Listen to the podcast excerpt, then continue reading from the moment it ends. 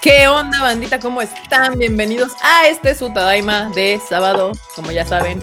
No se preocupen, si tenemos invitado. Ahorita va a llegar en cualquier momento. no se preocupen. Pero bueno, mientras Marmota, en lo que, en lo que va llegando la gente, ya sabes que esto se empieza lento, en lo que la gente va entrando. Dinos, si puedes ver a, los, a, los, a los comments, ¿verdad, Marmota? Obi, como siempre. Vas, Marmota. Saluda a la bandita. Saludamos aquí al Neve Más Kawaii, Marco Metesta, Japón Sin Censura Podcast, Daniel Macedo, Daniel Velázquez, Fernando Lucas, Julio Elmaraz, Ángel, Tamaki Kawaii, Ericol, Carlos M, Charalito Vlogs, Mario Alberto, Crimson Fist y ya, esos son los que han llegado ahorita. Hasta el momento son los que van llegando. Aquí ya, ya, ya, Nidia, Laura Cara, Juan J. Torres, René Mackenzie. ¿Qué onda, bandita? Hola, hola a todos, ¿cómo están? Y bueno, Marmota, preséntate mientras. Hola, soy Marmota. Hola, soy Marmota. Buenas tardes a todos. Hola, soy Goku. Ah, no, Hola, soy Goku. Eh, no, no, no, bueno, está bien, la Marmota acá. Muy bien. ¿Qué? Bueno, vas, Freo. Ya que Marmota es una mujer de pocas palabras, excepto cuando se pone violenta. ¿Eso fue todo? Bueno. Sí, al parecer. Está bien, pues, ¿qué onda, banda? Yo soy Freo Chique, aquí desde el encierro para saludarnos a todos y compartir con ustedes este, de este nuevo live que tenemos hoy, sabadito chido. Sí, y de todo lo que pasó en la semana, porque el miércoles tuvimos un live, pero de miércoles para acá sucedieron cosas. sí, pasó todo, qué pedo. este, hubo, hubo trailers, o sea, hubo anuncios. Pasó, o sea, en, en, dos, tres días sucedieron cosas y hoy vamos a platicar de varias de ellas. Y bueno, como ya saben, esto no puede suceder, aunque casi iba a suceder, sin nuestro producer, producer Enorme Troll. ¿Qué pasó, Enorme? Nos andabas ahí asustando en la tarde. ¿Yo qué? Pues el internet que me censura. Me censura la vida, pero pues acá andamos, ya saben. ¿Cómo que te censuran? O sea, ¿qué pedo? No sé, tal vez dije algo y me cortaron el internet como por tres horas. Dijeron, hay que poner en hold al Enormos. Por aquí ya andan troleando al Q, evidentemente. Dice que hablemos de Idol Master para que aparezca el Q.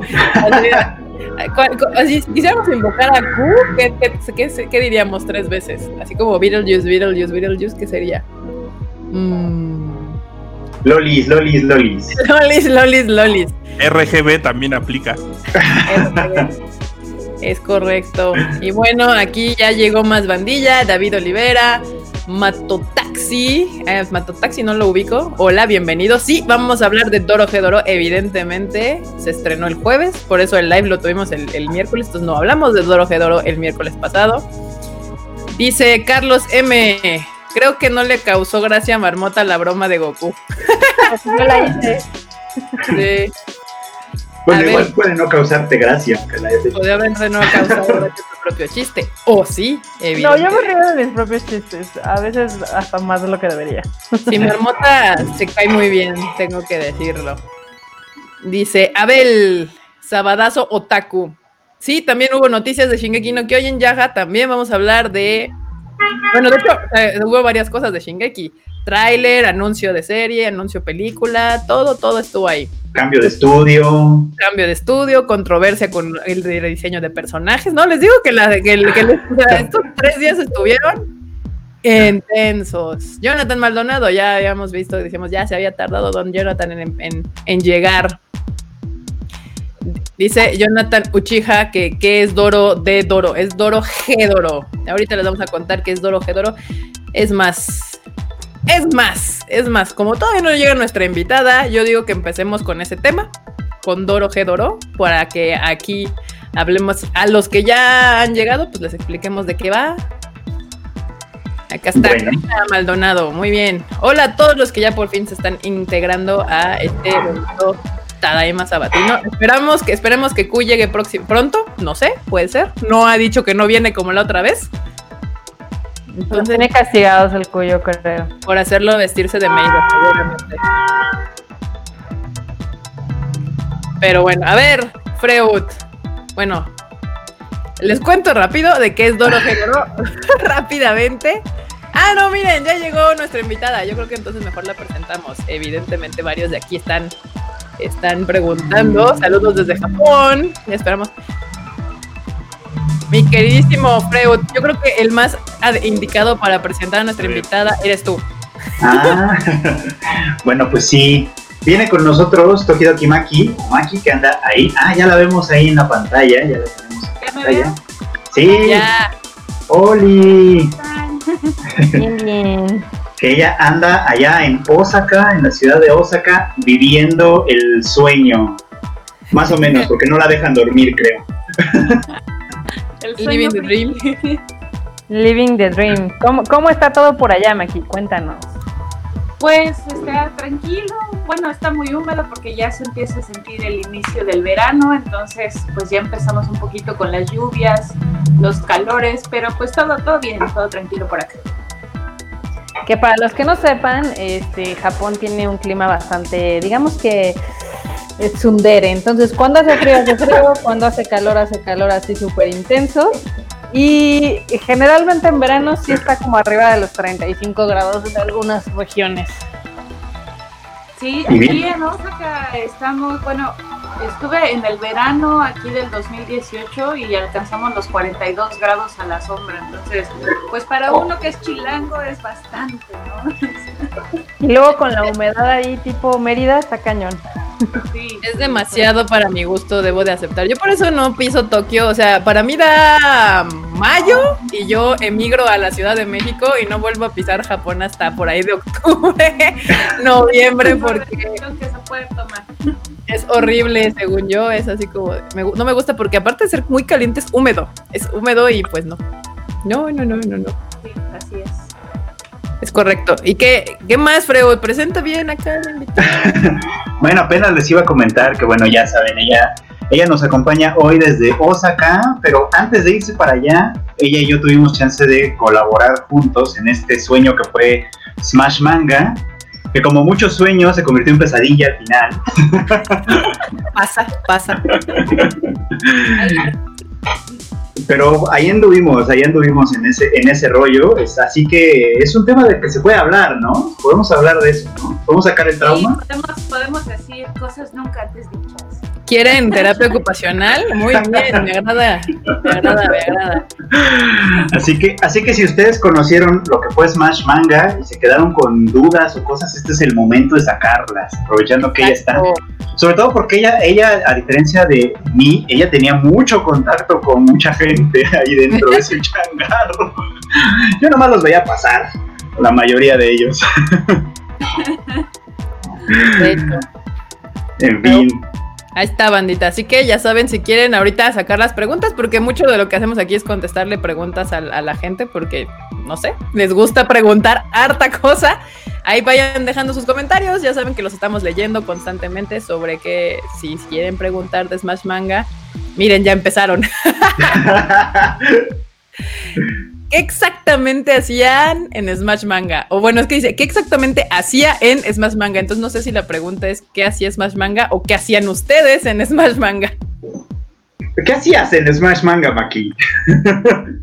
Pues, ah, un poquito de todo. Yo era directora editorial, pero pues el, el- el título suena más impresionante de lo que es, ¿no? Más, más que nada tenía que, que atender como este, pues todas las necesidades dentro de la división. Este, pues eso conllevaba muchas responsabilidades de todo tipo, ¿no? Desde lo más eh, nice, que era así, no sé, como conocer a las editoriales japonesas, etcétera, etcétera, a meterle duro a los trancazos cuando habían este bomberazos o cosas así. Todo un poco. O los bomberazos. La palabra bomberazo a mí me trae, Te A trae mí me- de guerra. a mí me trae malos recuerdos la palabra bomberazo. Bueno, malos y buenos, porque hubo, hubo sus cosas buenas, pero fueron muy, fueron muy complicados. Sí, que qué hacía ella, efectivamente, esa era la pregunta. Ya, ya, ya, ya aclaró Tamaki Kawai que se refería a ti. Ah, sí. Ahí está, perfecto. Y aquí llegó la otra.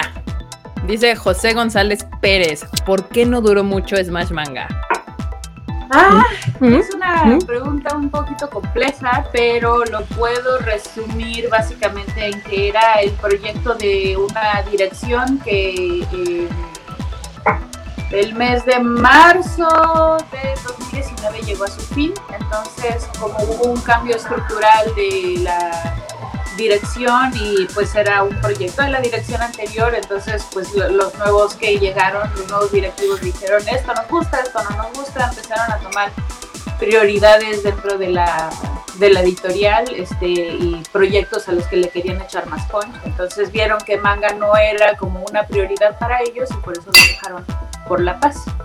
Pues de hecho, según yo tengo entendido, en ese cambio de como de dirección, o sea, murieron muchas cosas. O sea, no solamente es más revistas. revistas y cosas así. O sea, realmente editorial en general, Televisa sufrió un recorte bastante masivo, ¿no? Y en general Televisa. Sí, sigue habiendo, porque bueno, no es un secreto que el, el mercado editorial, no solo a nivel nacional, sino a nivel mundial, está sufriendo muchos cambios estructurales, precisamente pues por la inclusión de la- las nuevas formas de consumo de manera digital, este, que ya no se consume tanto print, entonces pues yo creo que están también en esa etapa de readaptación eh, de, la editorial y, pues ahora sí que tratando de salvar lo que, lo que se pueda porque pues está complicado para todos. Sí, pues sí. De hecho, aquí, por ejemplo, ya empiezan los arrepentimientos. Bueno, más bien como las tristezas de yo esperaba Claymore de Smash Manga. Por acá hay varios que decían Nana. ¿Qué títulos se quedaron ahí en el tintero? Que ya tenían para, pues, para salir o que ya, o sea, literal, o sea, que ya tuvieran como en proceso nada más de luz verde para ser publicados. Pues teníamos Full Moon o Sagashte, teníamos Haikyuu, Claymore, Nana, este, la saga de Last Order de, de. Este, se me está yendo otro por ahí. Ah, The Great Man. Uf. Sí, varias, varias sorpresitas. Y otros que ya estaban en negociación. Sí, bueno, eventualmente ya terminó este tomando este Panini o Kamite, ¿no? sí, Eh, evidentemente. teníamos títulos bastante fuertes ya en negociación también, pero pues todo se vino abajo. Sí, pues simplemente yo ahorita que lo estaba pensando que justamente Haikyuu, que pues en, en anime es un, un gran título con muchísimos fans, le hubiera, yo digo que le hubiera ido muy bien en, en versión manga. ¿Quién sabe? Bueno, ahí con los Pocón tenemos, bueno, yo siempre tuve como un poquito de, de duda, porque no necesariamente lo que pega en anime pega en manga y Ah, viceversa. eso también sí es cierto. Porque, por, por ejemplo, en anime pues tenemos el apoyo visual, este, de la animación, de la música, de un montón de elementos que mucha gente no puede percibir tan bien por medio del manga. Entonces yo con Haikyuu eh, tenía yo Tenías tus reservas, tenías tus reservas ahí. reservas, pero, pero de todas maneras obviamente era un título muy deseado para todos. O sea, tanto dentro como fuera del equipo. Cierto. Y aquí preguntan que, bueno, ¿dónde quedó? Ya se me perdió. Ah, ¿Dónde quedó la Cosa pregunta? que no pasaba con Full Moons o Sagaste, que no lo quería nadie. Hay siempre un patito feo así bien culero, la verdad. No, es que además era bien difícil de hacer. O sea, deja tú, no, deja tú el pinche patito feo, era dificilísimo de hacer. Aquí dice Osvaldo Solís que qué va a pasar con las licencias que ya tenían y no salieron a la luz. Híjole, esa es una pregunta complicada. Sí, es complicado, pues porque uno ya no tiene nada que ver en ese changarro, ¿no? O sea, Exacto. pues ahora sí que eh, la, la- la división que se encargaba de, de- de esas negociaciones, pues no sé a qué términos hayan llegado con las editoriales japonesas para, este, no sé si tuvo que se tuvo que pagar algún tipo de penalización, yo me imagino que sí, eh, por incumplimiento de contrato, pero pues bueno, a final de cuentas, pues es que el- fuera de todo el romanticismo con el que nosotros queremos ver las cosas como fans, al final de cuentas hay que tener en mente de que es un negocio. Entonces, hay que cumplir con las cláusulas o, y si no se cumple hay que pagar lo- las penalizaciones que se deban y san- se acabó, ¿no? No hay nada más allá de eso, no hay ni siquiera sentimientos incluidos ni nada. Sí, no, porque yo creo que si hubieran, hubieran algún tipo de intención de seguir con ese proyecto, ya se hubiera hecho algo. Ya se hubiera dado como cierta una luz ahí en el túnel, pero pues yo En creo que ya, pues, no. sí, sí, yo también creo eso, porque, pues bueno, también está el hecho de que, pues ya pasó prácticamente un año, ¿no? Desde que, desde que se terminó Smash Manga como proyecto. Y pues yo no sé, o sea, yo no sé si, si las editoriales tengan un poco de resquemor de querer eh, re- relanzar esos títulos con otras editoriales, eh, porque ya se había hecho labor de promoción y digamos que ya se medio quemaron. Yo Ajá. no sé, eh, esto es una suposición, ¿no? Eh, porque sí son muy especiales para, para el, el- el trato de sus, sus licencias. Sí, sí, no, los japoneses son. Hablando de justamente de ese tema aquí, esta Karina le pregunta que con tu experiencia, ¿cuáles son los problemas para licenciar un manga en México? Competencia, presupuesto, actitud de las editoriales japonesas, etcétera. Cu, salte, adiós, tú llegaste muy tarde. Bye. No, no es cierto, ya hasta acá está el ¿Qué onda, Ahorita banda? ¿Cómo que- están? No manches, perdón. Hola, Maki, O ¿cómo sea, estás? llegas Un gustazo, güey. llegas tarde y llegas a interrumpir. O sea, póngale No, o sea. Güey, o sea, yo agarré y entré, yo dije, no, pues me quedo aquí en la sala de espera en lo que pues cortan rápido tema, ¿no? Para no interrumpir a Maki, güey. Y estaba, estaba escuchando, dije, bueno, pues ahorita aquí. Y de repente así como de, güey, ahí te va así el enorme así de, ¡pum! Para adentro, órale. Y dije, güey, espérate, güey. A ver si estás a las vivas, chavo. Ay, Bueno, ¿Qué onda, ya para los ¿Cómo que están? estaban llorando por su waifu consentida, ya llegó no Q. manches. ¿Qué onda, ¿Cómo están? Pero Pero bueno. regresando, regresando a la pregunta, a ver, ¿cuál creen que sean los problemas para licenciar? O Yo, sea, sí. viéndolo de afuera, yo diría que es el público. Fin. Siempre. Marmota con su rudeza. Tarjeta amarilla, Marmota.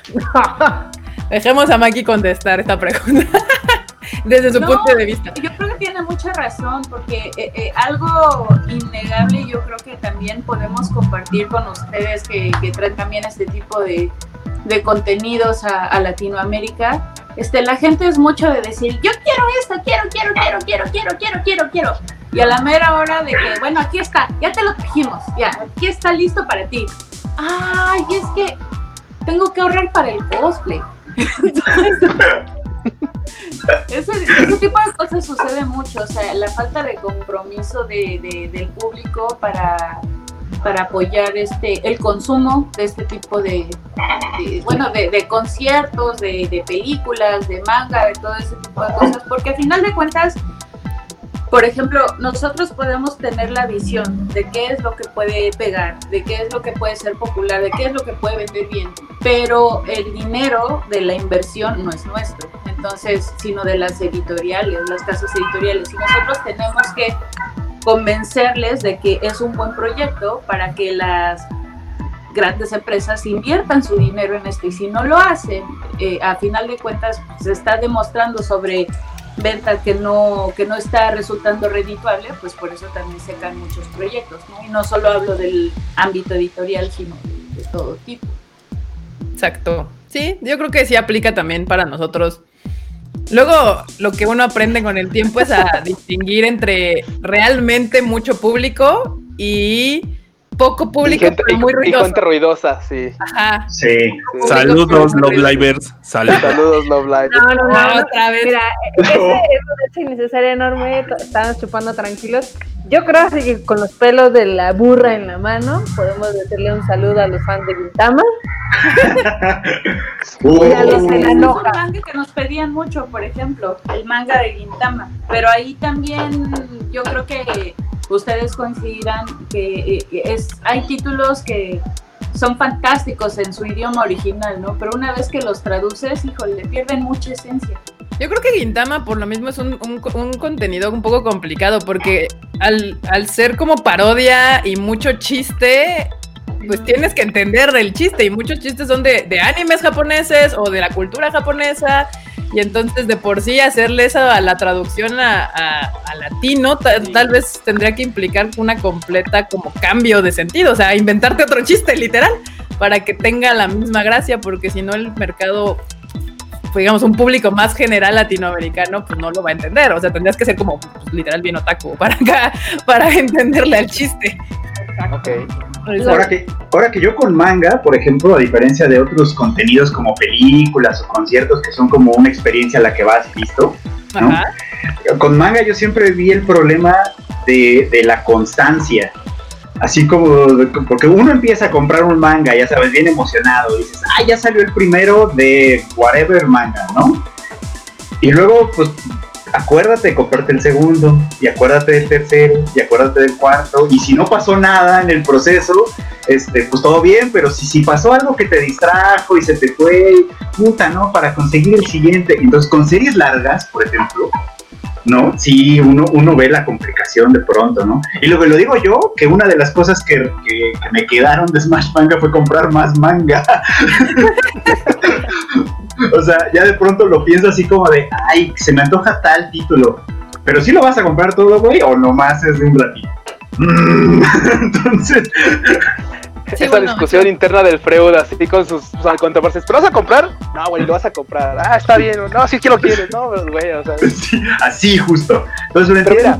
Con manga tiene sus complicaciones. Sí, pasa. Pero también hay otra cosa, ¿eh? Hay otra cosa. También es que lo puedas comprar. Porque no sé si alguna. O sea, fui contigo, creo, y con Enorme, no me acuerdo, a comprar mangas ahí a, a Forum Buenavista. Y habíamos agarrado. No sé, cuatro o cinco tomos y efectivamente, pues es que ya eran casi 600 baros en mangas y era así como de, ah, pues este, y este, y este, y este, y una visita dices, ah, pues estos tantos. ¿Cuánto es? 600 baros, güey. O sea, la neta llegó un punto en el que tú dices, sí, este, y este, y este, y este, y este, pero que los puedas costear, no es otro pedo, es otra onda. Sí, e- eso pasa mucho, por ejemplo, ahorita, este, pues que Panini tiene, este, pues prácticamente todos los títulos que son muy fuertes, son muy populares, que están ahorita pegando durísimo a nivel mundial.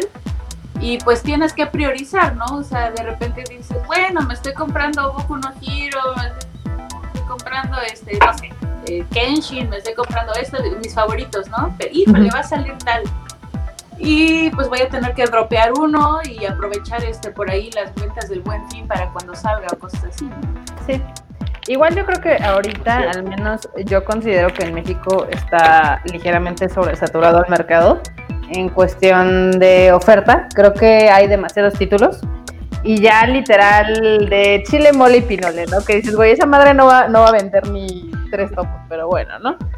Muchas veces tú sabes que eso lo aplican las grandes editoriales de, ah, ¿quieres Kimetsu no Yaiba? Sí, ah, pues mira, te tienes que llevar también el título 3 y el título 4 que nadie quiere, pero pues quieres Kimetsu, ¿no? Que ni en Japón vende, pero Ajá, Güey. pero y aparte con la condición de que lo tienes que publicar, o sea, no nada más de que te lo llevas porque sí, pero tiene que salir publicado. Y pues tú quieres Kimetsu, pues dices, pues ya ni está bien, aviéntalas, no hay bronca. Aunque tú sabes que literal no las nos vas a vender, o sea, las vas a terminar regalando. Sí, eso, es- eso es cierto. Digo, yo lo veo por cuestión de número de, de mangas que hay en publicar ahorita.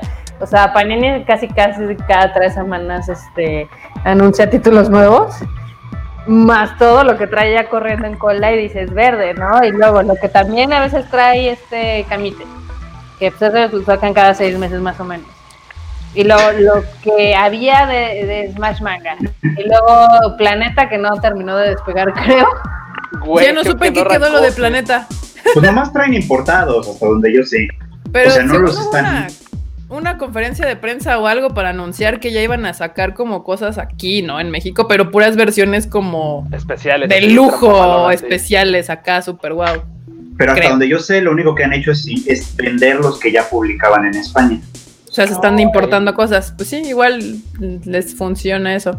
Acá Ramsés Lira les pregunta que si creen que las novelas ligeras tienen futuro en México o Latinoamérica. No, No creo. Ya, no. no creo. Yo creo que sí, pero no, o sea, es que depende de, de qué consideren como futuro. Depende qué tan en el futuro estemos hablando. Así de en el 2050. Pues puede ser. Al final del día, la literatura adolescente es de las cosas que más ha pegado aquí en México, o sea, tipo los libros de, ya sabes, de Harry Potter, los de este, ¿cómo se llaman los de Katniss? Cre- cre- crepúsculo marmota. Hunger Games, Crepúsculo, etc. Entonces, yo creo que algunos títulos sí podrían funcionar. Lo malo, o al menos como yo tengo la percepción, es que la mayoría de las novelas ligeras en Japón son también larguísimas. O sea, no pueden ser uno o dos tomos, son como diez. Güey, 10 son pocos. 10 son pocos, es lo que yo 10 iba a son decir. pocos. 10 son poquitos Yo tomos. siento O sea, también que, por ejemplo, en el caso de, de- de los libros que son muy populares, que, que los chavos están leyendo, que, bueno, los chavos ya de, de hace varios años, ¿no? Que Harry Potter, que Crepúsculo, que todos estos libros que tuvieron como un gran boom y que todo el mundo los leyó, era porque tenían justamente el apoyo de una película detrás. Pero claro. realmente la gente no lee, no le gusta. Entonces, por eso novelas ligeras, digo, tiene su, su, su nicho, tiene sus fans, indudablemente, pero que yo creo que funcione como negocio. no. Sí, no, yo también creo que es lo mismo. O sea, poca gente realmente leía a Harry Potter antes de haber visto Harry Potter. O sea, ya los últimos libros fueron un, un así les fue poca madre, pero porque ya habíamos visto la 1 y la 2 y entonces ya quería la gente saber en qué acababa antes de esperarse años por la película. Y pues ya creo que si no me equivoco fue eh, desde el cuarto libro hasta el séptimo ya fue que vendieron las editoriales como si no hubiera un mañana, pero porque ya existía la película 1. Pero Harry Potter 1 salió casi creo que 10 años antes de la primer película y ni cerca había vendido lo que vendieron el cuarto, quinto, sexto y séptimo libro. O sea, Sí, no, evidentemente las cosas se popularizan o llegan ahora sí que al mainstream, ¿no? Aquí alguien comentaba que cuántos libros se leían en México al año. La última encuesta que tenemos es del 2018 y se leían 3.8 libros. Yo, yo creo que exageraron, ¿eh? Espérate, es que Yo creo que hay gente que mintió de cuántos libros lee. güey, así de, "Oye, ¿cuántos Alguien libros dijo, lees?" puta, se va a escuchar bien feo. Puta. Uno, Dos, dos. dos. Güey, y uno, no- uno es así como uno, no, este, dos, dos, porque soy, tengo mucho trabajo y la escuela y dos, Espérate, dos. eso no es lo peor que reveló la encuesta. La encuesta reveló que aparte. Solamente dos de cada 10 personas comprenden lo que leyeron. ¿Cómo Güey. que cada qué? Dos de cada 10 personas comprenden lo que leyeron. Ah, bueno, Es sí, que una. eh, Sí, o sea, otro. Entonces podemos bajar, eh, podemos bajar el, el promedio a punto nueve libros, ¿no? Según yo, ese era el promedio, era como punto 5, punto 3 en México, el promedio, o sea, el promedio de libros leídos. Y literal, quien carga eso, ese promedio es la gente que realmente le gusta leer. O sea, no hay una que son la minoría. Freud. Freud, Freud, Freud. Freud, Freud tiene ahí, carga con el punto 3 del punto 5 de todos, de, de la lectura de los mexicanos. Anda haciendo, anda carreando. Acá, por- Muebles y mudanzas, Freud. acá en el chat nos comenta Blanca Tía que ella tiene una tienda de cómics y manga y les platica que un chavo le regresó una novela ligera de una editorial nacional que porque no tenía dibujitos.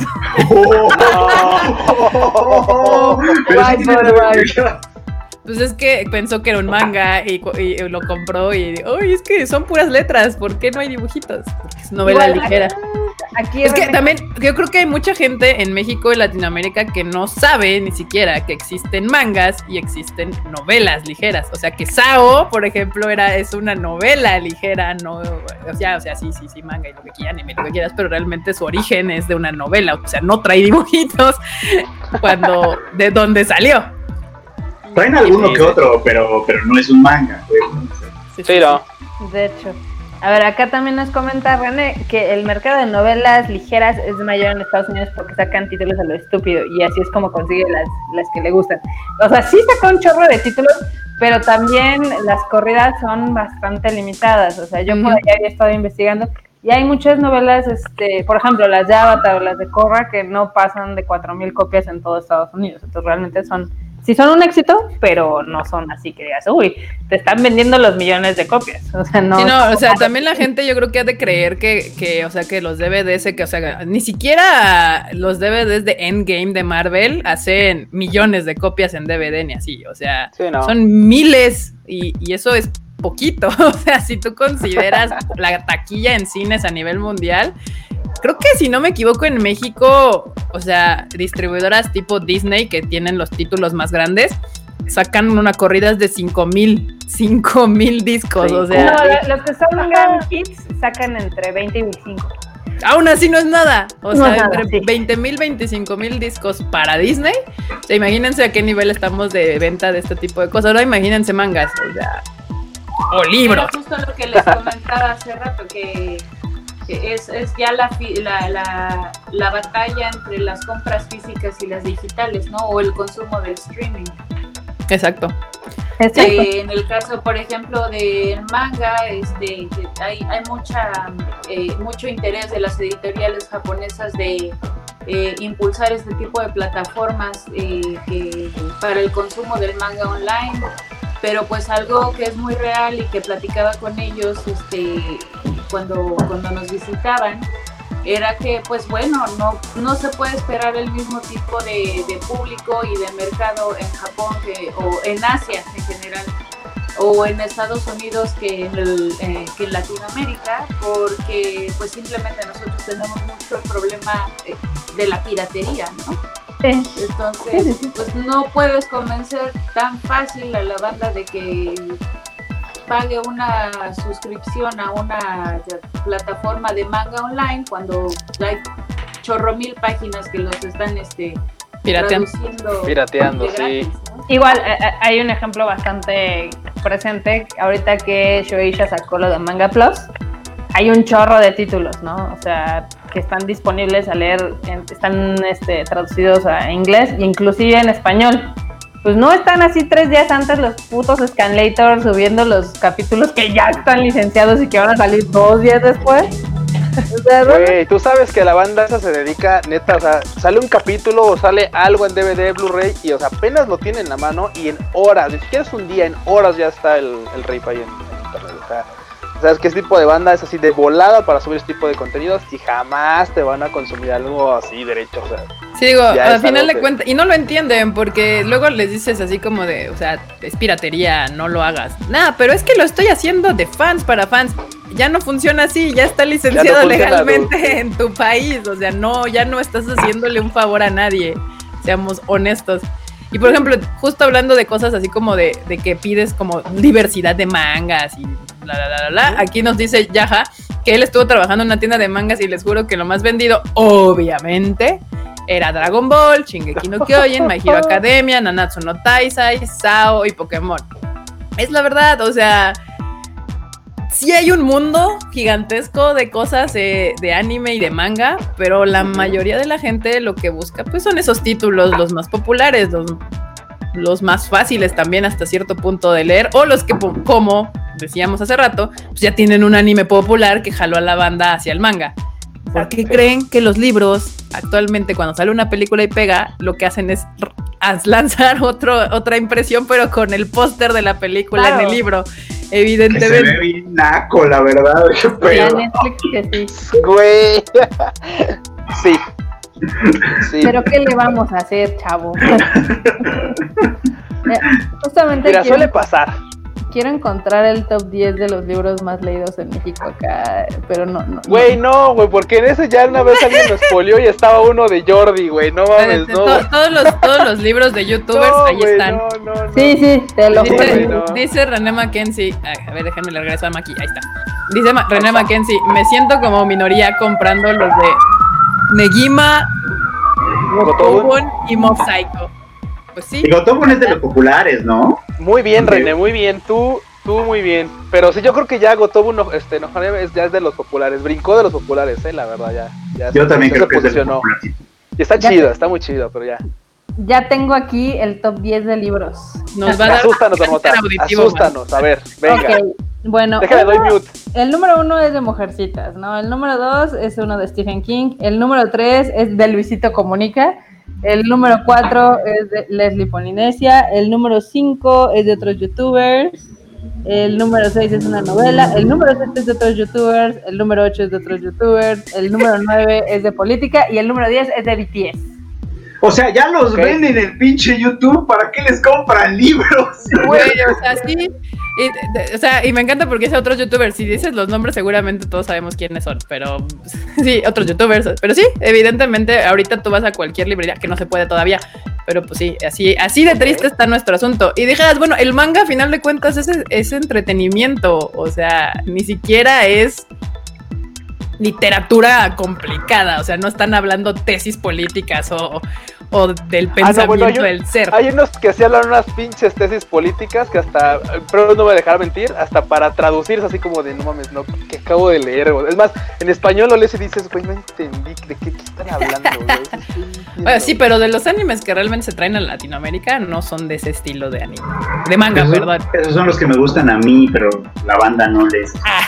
Ah, el Freud. Oh, no, es que yo sí leo manga de tesis políticas y de las preguntas del ser y del tiempo y de la vida. No me creen, vean el último video que.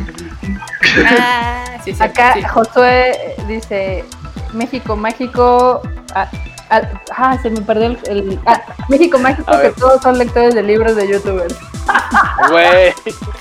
Eh, pues mira, mira, yo lo dirás de broma. Bueno, no es que quién sabe si pasara. O sea, si por ejemplo la gente que no lee dijera, agarrara un libro porque es de un youtuber y dijera, bueno, voy a leer, y de ahí brincara, o sea, le creara la curiosidad a ir a una librería a buscar algo más, no me quejaría. O sea, diría, ok, va, youtubers, hagan sus pinches libros. Y inviten a la gente a este mundo de la lectura y ya que de ahí brinquen, pues estaría chingón, pero la verdad es que creo que no es el caso. Aquí hay, un- aquí hay una pregunta muy curiosa que es de Julián Ramírez. Y dice, A ver. Si pudieran crear un manga, ¿sobre qué sería? A ver. Si pudieran crear un manga, ¿sobre qué sería, banda? A ver, Freud, ¿tú, tú de qué es? Yo sé, yo sé de qué lo harías tú, Freud. Yo sí sé de qué harías tú un manga. Y estaría ¿Ah, interesante sí? hasta esto. Sí. ¿El de qué? Porque yo no tengo idea. Güey, güey, ya ves que últimamente hay muchos mangas sobre trabajos y experiencias de, de personas normales, ¿no?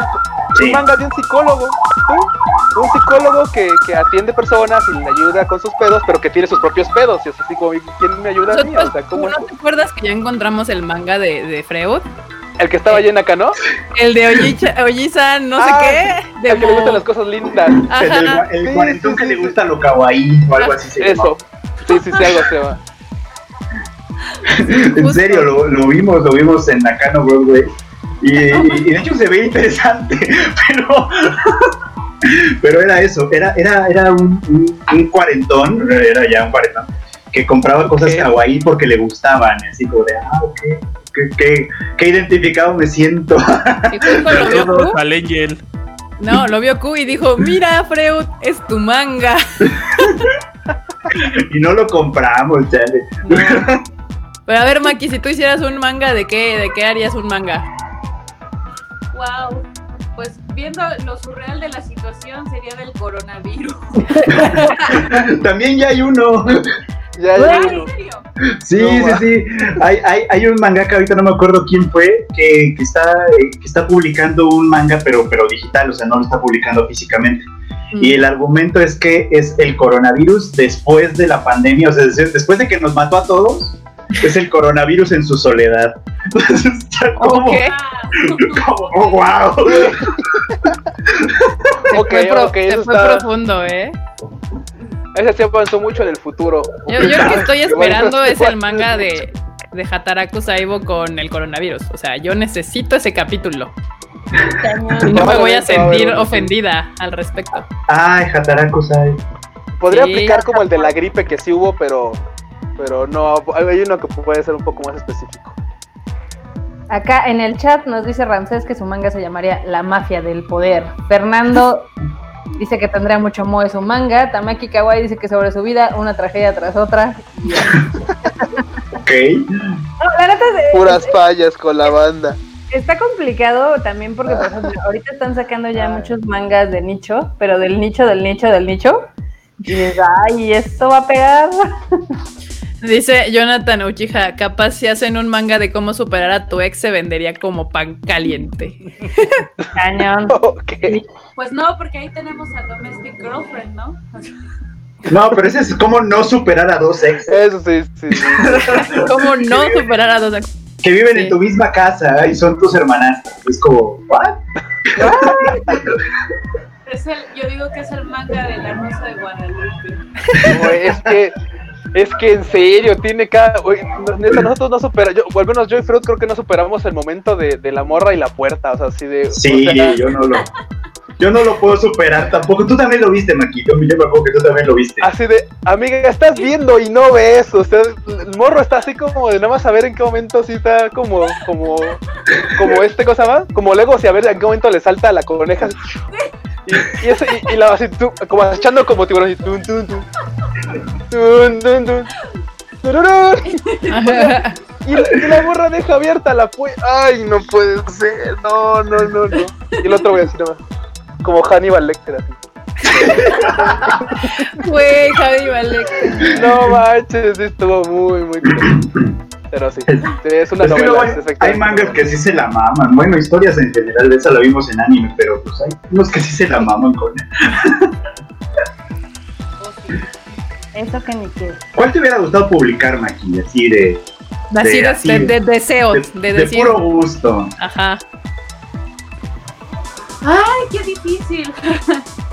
Pues yo creo que por porque es mi como all time favorite, pero pues ya lo estaba publicando Panini, a mí me hubiera mucho gustado publicar Ranma. O este, al que le tenía muchas ganas era también a Urusei Yatsura. Ah, por- por Mira. La, la nostalgia de, de to- to- todo ese mundillo de anime y manga de los noventas tiene como un encanto muy especial que, que yo siento que ya se perdió, bueno, pues con el cambio de época, ¿no? Pero eso es algo que me hubiera gustado mucho.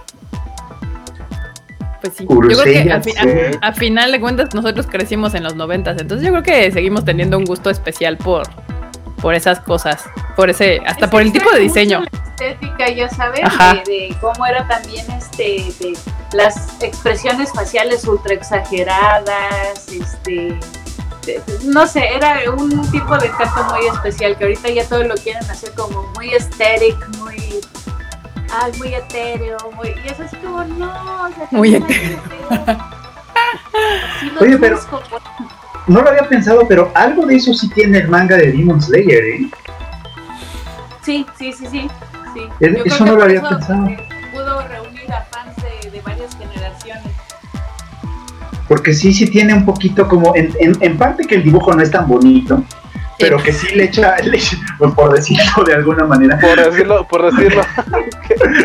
pero le echa ganas también a eso porque sí usa expresiones de ese tipo, de los ojotes que de pronto brincan y se ponen así como, sí, sí es cierto. Lo usan mucho con Zenitsu y con este. Y con Inosuke. Inosuke, ajá. Que son los pinches gritones. Está- Exactamente. Historia real. Mira, no, no lo había pensado, eso es eso. Y es verdad, los mangas viejitos como los de Rumiko Takahashi y tal tienen mucho esa clase de estética. Bueno, los de Osamu Tezuka, para acabar pronto, tienen un montón de Para acabar pronto, vámonos al inicio de la historia. Sí. Qué Igual, cosa. acá en el chat siguen preguntando sobre las novelas ligeras. Eh, hace como todavía un año, año y medio, había varias editoriales que tenían planeadas este, lanzar algunas novelas gráficas aquí en México, pero Creo que ya nos, perdóname, de- atendiendo otra vez a esa pregunta, uno que ya, digo, yo creo que ya no hay problema que se diga, otro que estaba en, en negociaciones y era como un, un título que de verdad esperábamos mucho este, publicar, era Utena. Pena. Uten, oh, Es- gran anime. Sí, eh, yo creo que también eso hubiera como que revolucionado ahí también el mundillo, porque a pesar de que hay obras Yuri actuales que se están publicando y todo, o sea, es una realidad de que en México todavía hay cierto resquemón para tocar ciertos temas, todavía se la piensan mucho antes de sacar algo de Biel, algo yaoi, algo Yuri. Pero yo siento que Utena fue así como el parteaguas, ¿no? Para un montón de, de, de, de cosas que siguieron a partir de, de esa época. Y era uno que ya teníamos así como puesto en la mesa y Y valió. la- y la moto. Y la moto, sí, no. Este, de hecho, para mí, yo, por ejemplo, Utena, es que Utena es como de esos animes que tú recomiendas. O sea, a pesar, o sea, de que si te gusta no ser el Yuri, es como de, ah, ¿quieres ver un buen anime?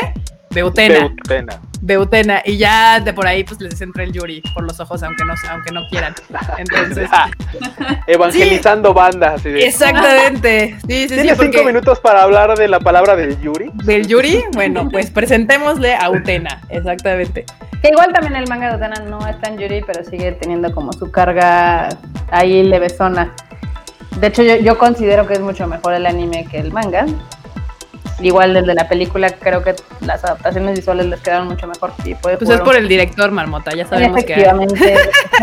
ah, también está... Para ese- su chamba bien. Sí, También está ese, ese tema que, por ejemplo, en Estados Unidos el mercado sí les da para que algunas editoriales se estén especializando, digamos, por ejemplo, en minorías. Eh, Seven Seas está publicando muchísimo lo que son este, mangas de temáticas, ya sea LGBT, Yuri, Yaoi, etc., pero como muy, muy definido como el nicho, ¿no? Y ya sabemos que Viz eh, distribuyó cosas este, más shonen y también tienen ahí a los Books de Estados Unidos, etc. Pero ahí sí, la verdad es que pues evidentemente es un país muy, muy, muy grande, entonces todavía tiene mucho mercado que o sea, sí abarcar. te da para que la editorial, había una editorial especializada en algo de ultra Sí. nicho, o sea, no solamente de manga, sino de manga yuri, o de manga LGBT, o de manga así. Sí, o sea, e- es el, el mercado te lo permite. Aquí Es- tendrías es- que crecerlo, literal, o sea, crearlo de la nada. Sí. Igual también tendrías que, o sea, la gente tendría que tener más dinero como para gastar en estas cosas. Digo, dándoles acá un dato interesante y triste si lo vemos de nuestro lado, es que, por ejemplo, en Anime Expo, que es la, expo- la convención de anime más grande de Estados Unidos y de hecho la más importante de anime de este lado del charco, ellos en promedio tienen que, eh, cada asistente gasta casi 500 dólares por edición. Wow. Sí, O sea, en cinco días se chingan 11 mil baros en pura mercancía oficial. Sí, o sea, por eso la gente se pelea por estar en la Anime Expo, porque ahí la gente sí va a gastar, o sea, ir a la, o sea, que eso es a lo que se supone que va la gente que vende, no a las convenciones. O sea, si tú logras tener esta estadística y se la pones en un brochure a una tienda de anime, te va a decir dónde firmo, para cuánto me cobras por ponerme en tu expo. Porque tu gente sí va con la intención de comprar. Cosa que aquí no sucede en México. No, aquí nomás van y compran tres cromos de 10 pesos. Bueno, depende, o sea, también es, yo creo que depende del tipo de contenido que vendas, porque, pues, por ejemplo, nosotros ha tocado estar en la tienda de DAM, de distribuidor Anime México, pero ya es como un nicho, o sea, él dentro del nicho ya tiene a su gente y ya sabe Sí, claro, su gente que, que si no compran en todo el año pueden ir a la mole o a la de juegos y no sé qué, y ahí va a estar él y ahí le pueden comprar lo que quieran. Entonces sí vende, pero hay gente que literal nada más entra a la convención, va al stand de DAM, compra sus cosas y, Y se, se va sale así de. y se sale. Entonces, y en cambio yo siento que, por ejemplo, y que para Panini, pues las convenciones son más bien como para sacar cosas. O sea, de esto tengo en stock. Descuentos, Órale, descuentos. Descuentos. Te- vengan por todo lo que me queda. Para vaciar la bodega porque hay que meter mangas nuevos ahí. Sí, puede ser. Digo, también, eh, no, no hay que mentir, digo, a las editoriales les va muy bien en lo que es la mole. Sí. Eh, no sé cómo les vayan las otras convenciones. Sé que a Panini le va muy bien en, en las ferias de libro que se hacen en México. Ahorita ya quién sabe, porque ya creo que se están haciendo ferias de libro. Pero no está haciendo nada, marmota. No, güey, ahorita ya no mames, ya. Pero pues sí, o sea, podemos decir que el negocio del anime y manga en México, la verdad es que es complicado hasta en Estados Unidos y es mucho más complicado aquí en México, Latinoamérica. O sea, yo estaba viendo el otro día cuántas empresas que se dedican a anime en Estados Unidos han quebrado, tanto empresas que son americanas, empresas hechas por japoneses, empresas luego compradas por americanos o a la inversa de gringos que se las vendieron a japoneses. Y es que sí, sí, sí, sí, es difícil. Pues algunos de ustedes acordarán de Geneon o Geneon, ¿no? Cañón, o sea, Ge- Genion, Central Park Media, que era la que tenía Utena, la primera de Bandai, o sea, Bandai 1, porque ahora es Bandai 2 o 3, no sé qué iteración de Bandai es la actual, pero sí. De hecho, hubo una época en la que lo único que se quedó en Estados Unidos fue Aniplex. Ah, o sea, sí, sí, sí. to- todas se regresaron, Toei desapareció, Bandai desapareció y se regresaron así, dijeron, oh, esto está muy difícil, regresemos a Japón. Y Aniplex se quedó un ratillo y ya después todas regresaron. Pero bueno, sí, e- esto del anime en general, no importa el formato, sea manga, sea streaming, aún el streaming que se supone que va para arriba, pues también tiene su lado complicado. Y evidentemente el cine, los videojuegos, los videojuegos, bueno, también hay videojuegos, de hecho, las figuras y las mercancías, todo el, el- toda la persona que se quiera dedicar a, de una manera a la industria del anime, tiene que saber que no es un negocio fácil. tiene, tiene muchos, muchos bemoles, tanto del lado japonés como del lado mexicano. Entonces sí es, sí está Sí está complicado. difícil, efectivamente. Sí, no imposible, no imposible. No les voy a venir con el cuento que a mí me venían diciendo antes de ser con Ichiwa. Todo el mundo me decía, es que es imposible, es imposible, no se puede hacer, no se puede Ah, hacer. no. Sí. No, no es imposible, solamente es difícil. Es sí. complicado, Exacto. la verdad. Eh, luego acá en comentarios este, recuerdan a la extinta editorial Vid. Mm, y sí. Ah, Ay, cosita. cositas. Igual luego comentan de que en la FIL les ha tocado casi casi pepenar mangas. Sí, es que la gente se vuelve muy loca con los descuentos, ¿no? Porque a veces sí tienen descuentos Sí. acá muy, muy interesantes. Igual, de o sea, pepenar mangas. También yo considero Sí. que el mercado está sobresaturado porque si tú vas a Sanborns o a muchas librerías, muchas veces los mangas están al 3x2. Y eso quiere decir ¿Es que eso, a- alea, alea, igual que la que ya se está llenando aquí el espacio, ¿no? sí, bueno. Perfecto. Pero bueno, Por acá Maki- dice- Sí, sí, A ver, vas. Va todos. No, no, no, dale. ¿Eh? Ah, sí, Sí, porque ah, no, ya a cambiar el que- tema, pero. No, no, aguanta, nada más quería poner un. Así, güey. Es que por ahí alguien dice, es que an- eh, dice Tamaki Kawaii que antes vendían mucha piratería en cierta este, convención de Tlatelolco. Yo así de, yo no he ido en años y creo que siguen con esa, o sea, güey. Así de, ¿antes? No, no, todavía, güey, o sea, seguro. Seguro, de hecho, seguro, sí, o sea, no hay convención en México que no tenga piratería. O sea, la mole lo ha intentado, creo que es la que más se acerca a, a lograrlo, pero eh, seamos honestos, la verdad es que la mayoría siguen teniendo piratería porque la gente, o sea, las tiendas de anime siguen vendiendo piratería. Entonces, pues Sí. sí, sí, no, no, no, no es la de antes. Lo intentan, yo eso por eso le doy como su thumbs up a la mole porque hace el esfuerzo por lo menos. y Sí, ya, le echa ganas. Simón. Exacto, sí, dice aquí Patricia Cruz. La piratería sigue, jajaja. pues sí, evidentemente, si no, no tendríamos tantos conflictos para vender las cosas originales. Pero bueno, también les habíamos prometido otros temas porque eh, antes de que llegaran Maki y Tuku, les dijimos que de miércoles para hoy sucedieron muchas cosas. Se estrenó hecho, Doro G Doro en Netflix. Ah, se anunció eh, Shingeki no Kyojin, tanto la nueva temporada como una película, como que cambió de estudio, como que la gente se puso loca porque vieron a mi casa de cabello corto y dijeron qué está pasando, Oh, Dijeron, ¿quién es este Josbando? tan guapo, tan sexy. sí, ah, ca- ah, caray, sí me les caso, ¿no? Van a decir toda la banda. No, no, caray, sí. Muy bien. Se bueno. les movió la hormona, digamos, porque también salió ahí el Eden super mamado y todos casi casi super mamados acá. Sí, pan integral. Pan integral.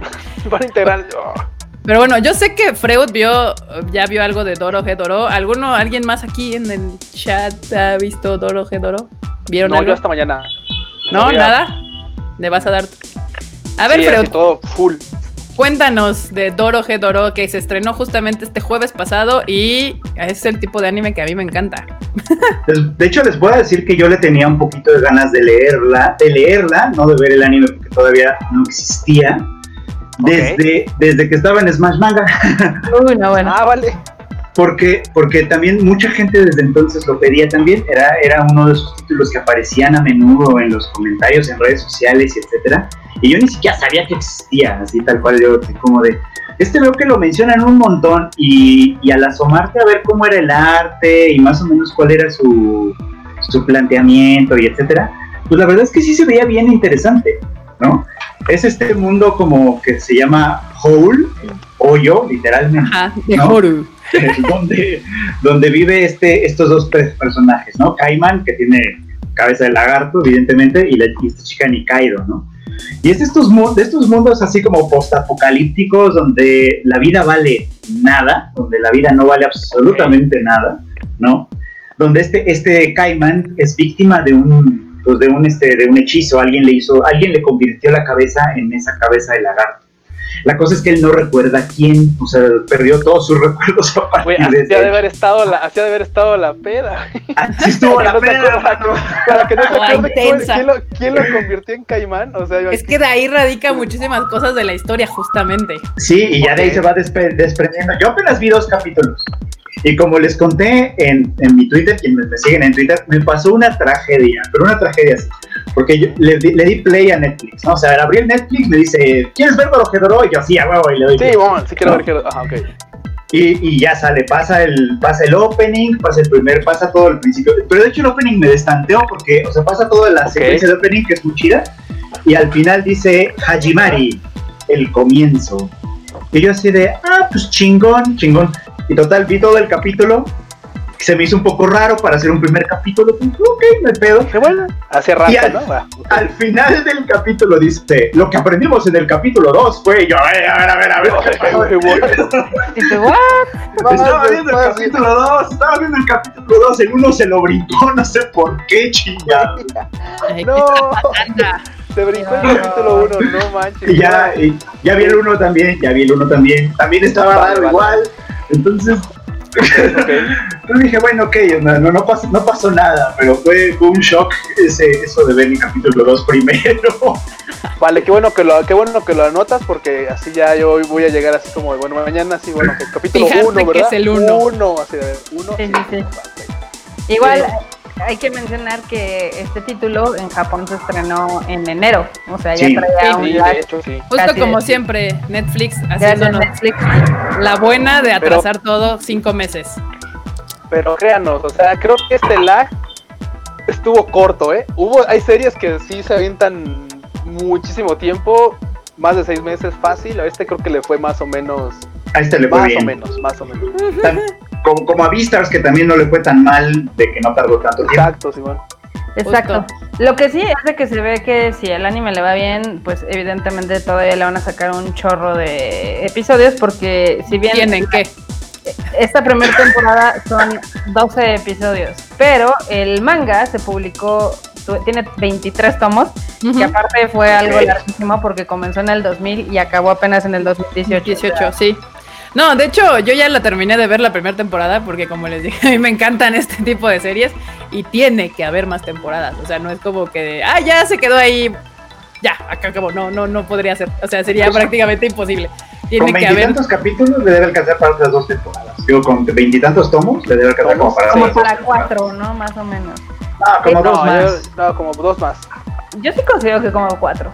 O sea, pues es que luego, o sea, sí pueden ser cuatro, pero luego les ponen relleno y tú sabes que cuando Bueno, la neta, a rellenar para hacer prefiero que no lo rellenen. mejor que las hagan cortas y chidas.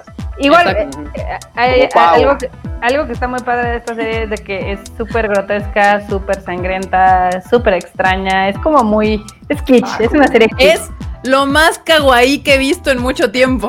O sea, sí, pero a, a mí. no algo más que vayas- Oye, es que ustedes no me lo van a Bueno. creer, pero Kaiman es muy tierno y los dos malos, entre comillas, porque ya sabes que en el Seinen el- los ser buenos y ser malos están sobrevalorados, o sea, hay una línea muy es fina entre sí, sí, quién es bueno y quién es malo, pero bueno, los magos malos también son un pinche amor, o sea, los amo, o sea, son o sea, es que es una cosa bien rara esta serie porque por un lado hay descuartizados y transformados y bichos y cosas así, pero de repente ya cuando hablan e interactúan entre ellos dices, ay, son bien tiernos, o sea, son, es una cosa, yo la amé, véanla, está muy chida. Bueno, eso sí, o sea, yo sí vi que ahí como de que, o sea, sí, sí, te da como cosita o asquito algunas cosas, así eres muy sensible, algunas escenas podrían como decir, decir, uff, pero es también que hay siento, sangre, hay baba, hay...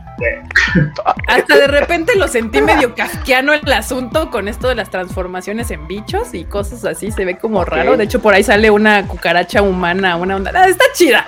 Eh, pero Cucaracha humana, Ah, no. varias. Sí, está cool.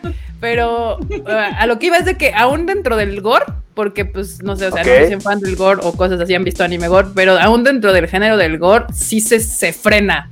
O sea, porque se puede ver grotesco, pero realmente no es tan grotesco. No es No, tan es gráfico, ok. Es grotesco necesario, nunca se pasan.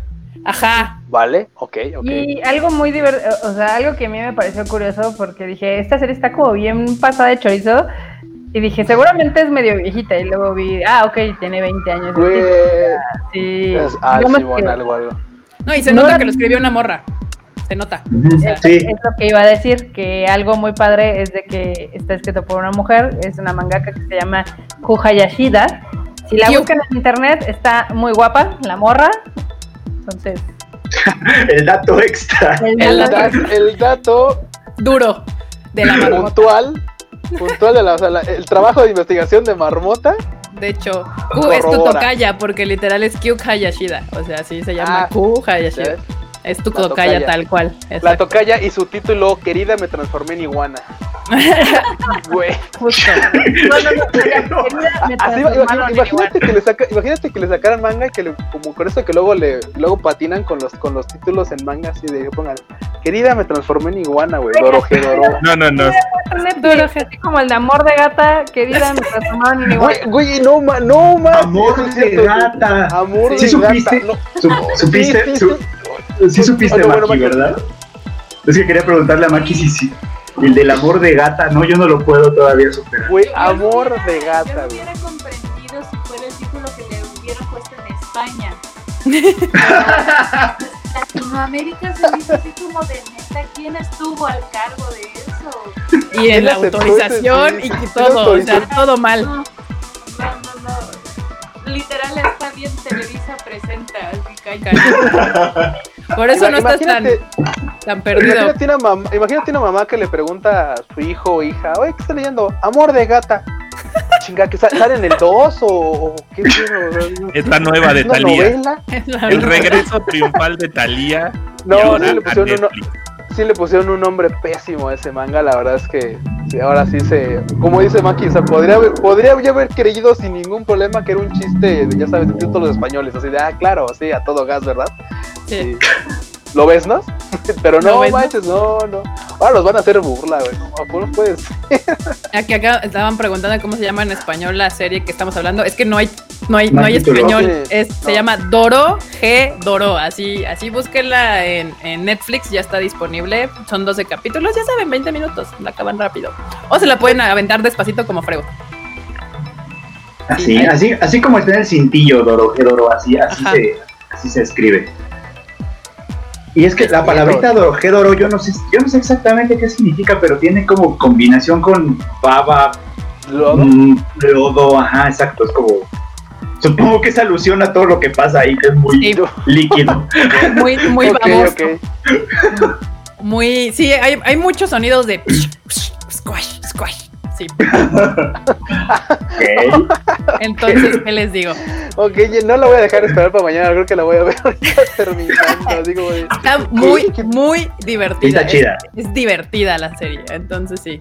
Eh, y bueno, y que- ya que les recomendamos esta bonita serie, la otra cosa que volvió loca al internet en el mundo del Ani Twitter, pues fue este Shingeki no Kyojin o Attack on Titan, como se le conoce en este lado del rancho.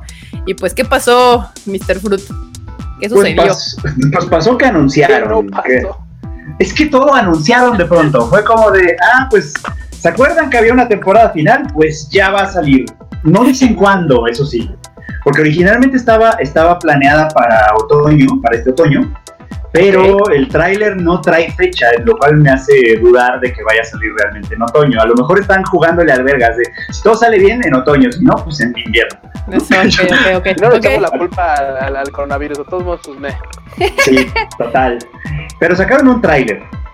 El tráiler pues, se, ve, se ve interesante, pero lo primero que salta a la vista es ya no se parece tanto al anime que estábamos acostumbrados. Y es que, oh, sorpresa, hubo cambio de estudio. Ya Shingeki no Kyojin no lo ¿Ya no va a, Studio?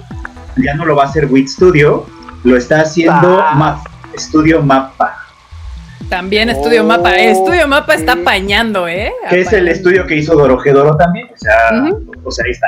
Ahí están. La cosa es que Mappa va a ser, el- va a ser este, la nueva temporada de Shingeki no Kyojin, pero como para ir calentando motores, a eso sí le pusieron fecha. En julio van a estrenar en Japón una película recopilatoria de todo lo que pasó antes.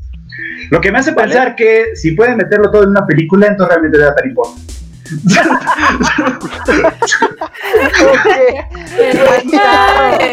El Freud, como siempre, tirándole rudo.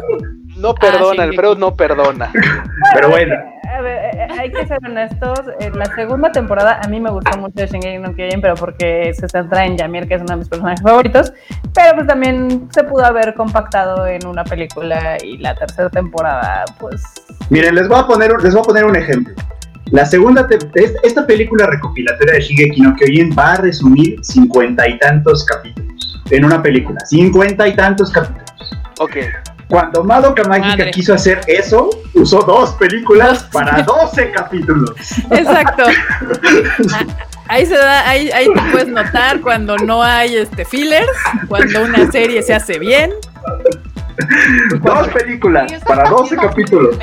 Mira, la neta, la neta puede ser un puede ser un gran win o puede ser un terrible miss porque o sea como dices tú si, si cabe y lo dices y dices ok es, es verdad o sea está bien resumido es elocuente o sea y, y efectivamente no, un poco frustrante pero sí da para una sola película ah ok va chido lo lograron Temporadas que, fueron- temporadas que pudieron ser un mail. Aquí hay dos, opciones, literal. O sea, o literal la película evidentemente va a ser muy mala, o la serie fue muy mala. No, yo, yo no creo que sea ninguno de esos. La verdad es de que, o sea, sí quieren recordarle a la gente muchos eventos de Shingeki no Kyojin que puede ser que ya no nos acordemos y darle con toda la última temporada. O sea, la verdad es de que yo cuando vi que esta va a ser la última temporada, yo sí esperaba que dieran unas dos más. O sea, porque dije, ¿a poco ya Güey. vamos a llegar a esa parte No del manches, Gordo, neta, tú- o sea, neta, todavía querías alargar más ese sufrimiento.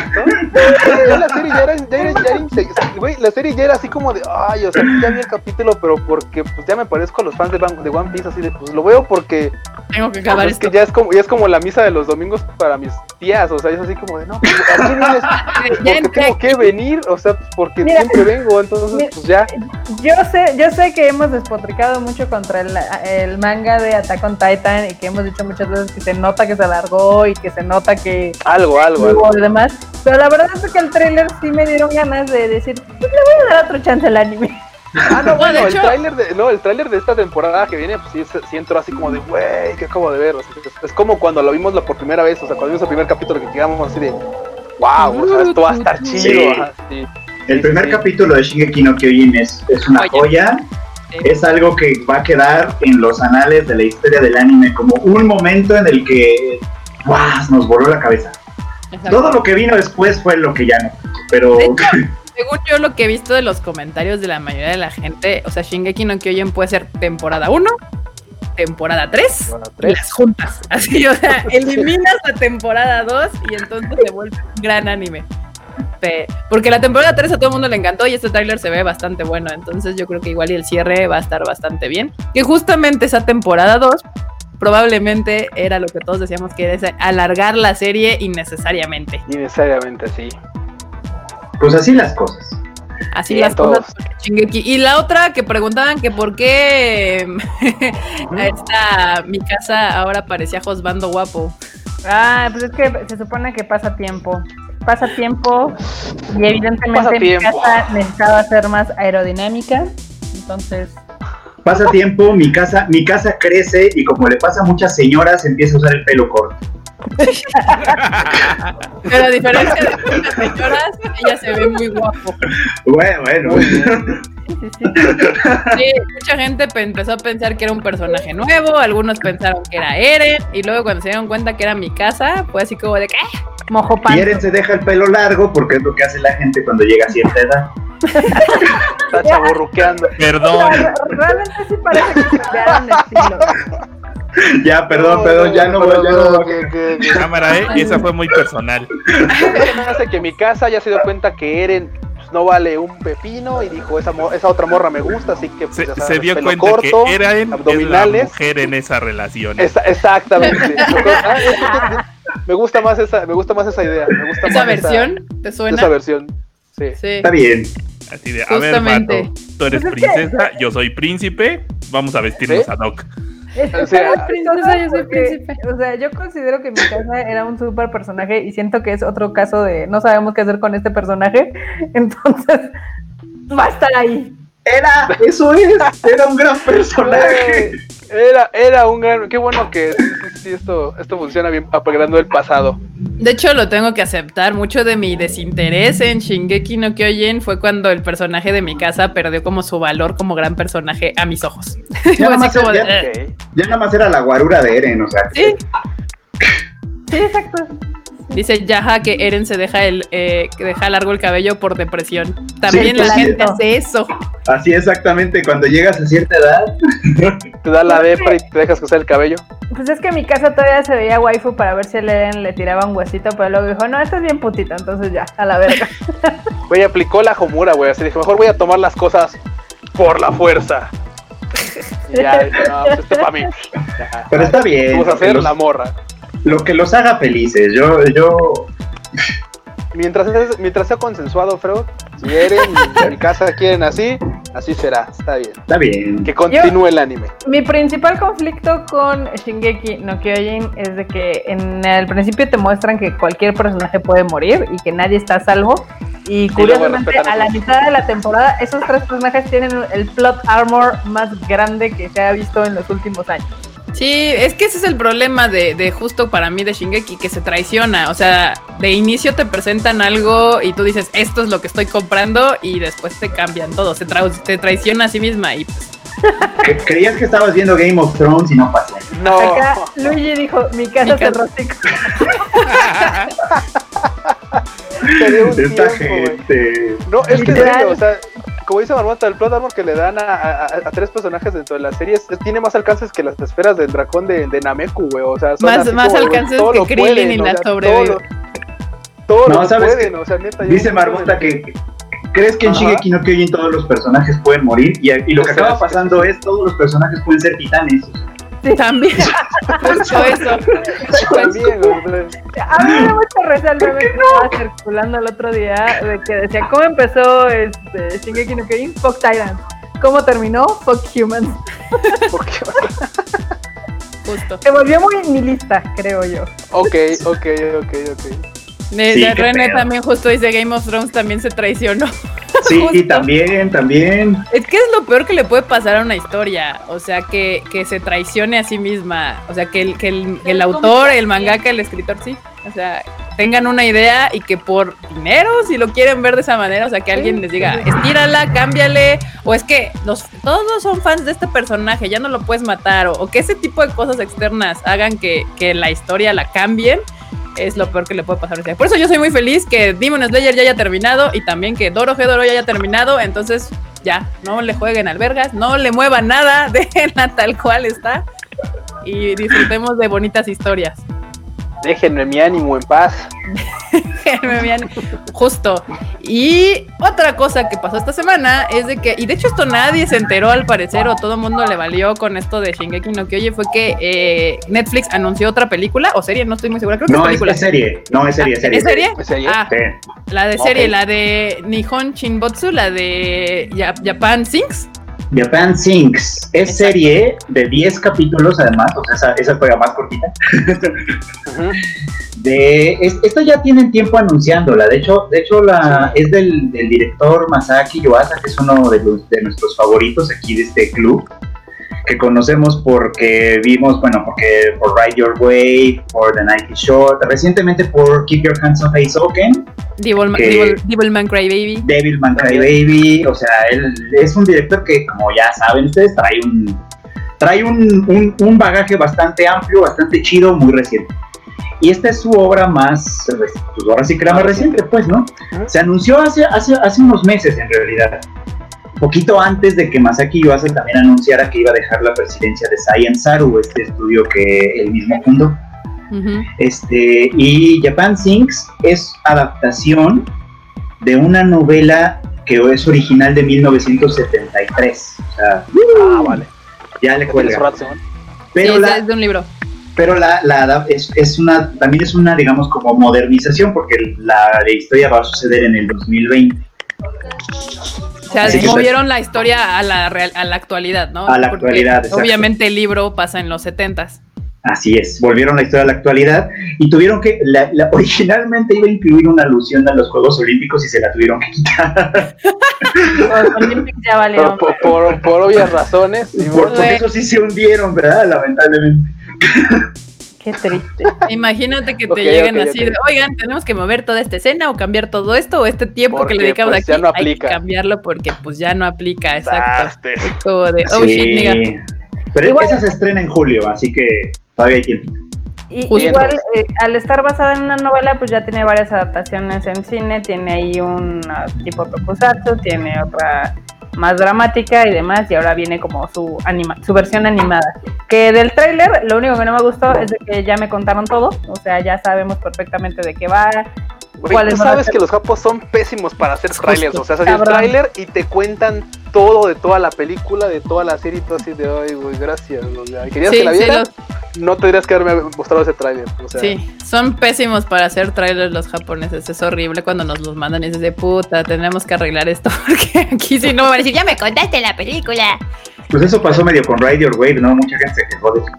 Sí, Sí, claro. medio pasa un poco y tam- bueno y bueno y con, con la de Kimi no Suizo Tabetai también muchos es que ya me dijo y pero ahí sí hay un plot twist donde dices ay no es cierto esto no pasa así pero usualmente hace mucho el tráiler me gustó mucho fuera de que sí te cuenta un poco pues sí más o menos ya de qué va la onda pero sí vi el tráiler y dije no sí tengo que ver la serie se ve muy buena y aparte es de de Masaki Yuasa. Yo siento que ya está agarrando como su estilo muy claro de, de- de dibujo. O sea, Para de mí personajes. Para mí, lamentablemente, por, por mi amor bebé Naoko Yamada, Masaki Yuasa ya es para mí el mejor director de anime ahorita. Uy, esas son palabras fuertes de Freud, le está ¿eh? quitando el lugar a Naoko Yamada para dárselo a Masaki Le, que- le está quitando el Mira, anillo de bodas a, a- a Naoko Yamada por. Y no, Y bueno. se la está no, entregando no, a. Masaki Yuasa, el Freud. O sea, Le, Se las está- le poniendo el anillo de bodas porque ya no la va a dejar dirigir, yo creo. Mira, la yo- buena. Yo a Masaki Yuasa le tengo mucho aprecio y lo tengo como en mi top 5. Yo todavía creo que Makoto Shinkai está un poquito más arriba y que Naoko Yamada está un poquito más arriba de Masaki Yuasa. Me gusta que Masaki Yuasa trae estilo y trae como cosas... Es que justo ese es mi asunto. Con Makoto Shinkai, a pesar de que Your Name fue una gran película, siento que Shinkai se- es mucha técnica y poca historia. En Sí, cambio, en cambio, Masaki Yuasa, ahorita con los últimos títulos que ha hecho, y siempre, Masaki Yuasa siempre se ha arriesgado y ha hecho como de todo un poco, y a todo le atina, o sea, Devilman Crybaby le quedó espectacular, este, la de Night Shore Walk on Girl le quedó espectacular, la de, la que acabamos de traer a México, la de, ay, Ride Your Wave. Ride Your Wave también Wave. le quedó espectacular, Eisoken le quedó espectacular. es No, fue. Y, y todas esas historias son completamente diferentes entre ellas y lo hace muy bien. Eso es un Entonces, punto. Ese es un punto que neta, como dije, marca mucho la diferencia entre. Yo también creo que Masaki Yuasa es mejor que Makoto Shinkai. Porque claro, en, en técnica puedes hacer que las cosas se vean poca madre, así se vean chingón. Va. Pero es que, güey, la, zona de strike de Masaki Yuasa es gigantesca. O sea, te, te pone Eisoken y dices, güey, ¿qué estoy viendo? Es la imaginación de unas morras que, que- quieren hacer un anime. O sea, y estás viendo la imaginación de ellas y, y- y cómo, lo, cómo, lo, cómo lo traen, ¿no? Y estás viendo, este, eh, ¿cómo se llama? Your Web y es otra historia completamente distinta. Y de repente viene esta que es como de un, después de un terremoto o algo así. Dices, ujú, güey, o sea, toda la temática, todas son distintas.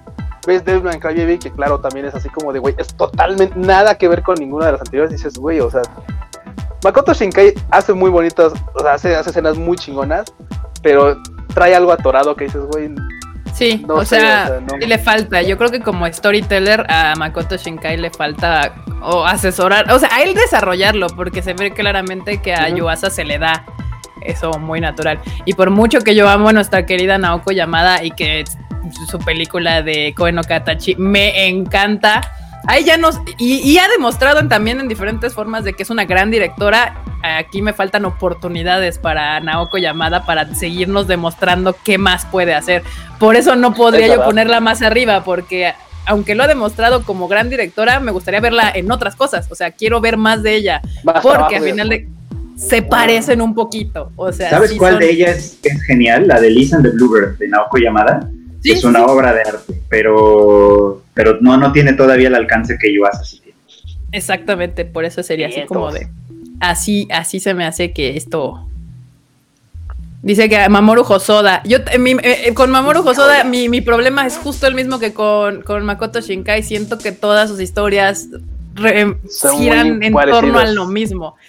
Y son muy similares y son muy parecidas. Son muy a- a- accesibles, al público en general, que justo es lo que a veces atora un poco a Yuasa porque sus historias son un poquito más complicadas, son más complejas, requieren más de ti.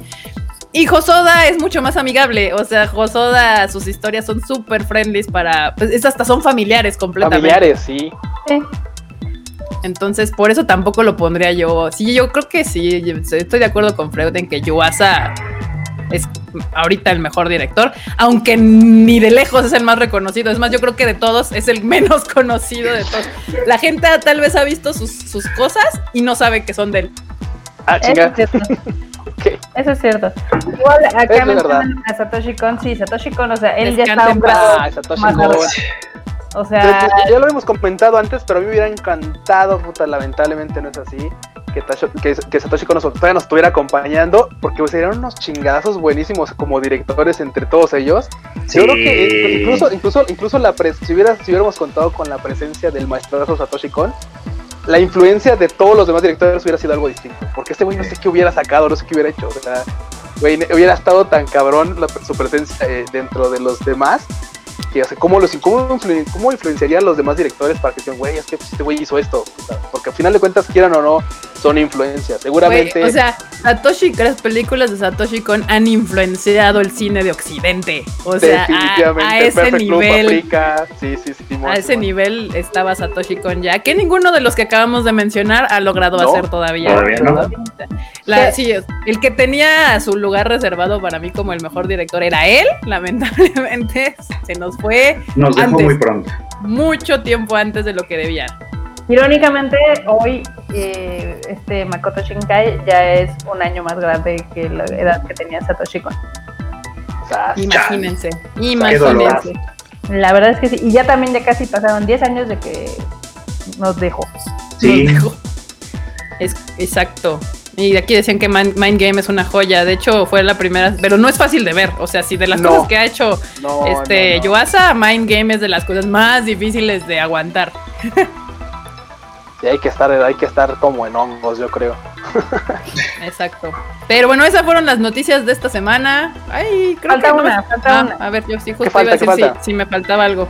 Bueno, falta mencionar que eh, eh, ahora sí que el rey de ventas, Kimetsu no Yaiba, Ah, se despidió con un gran, gran...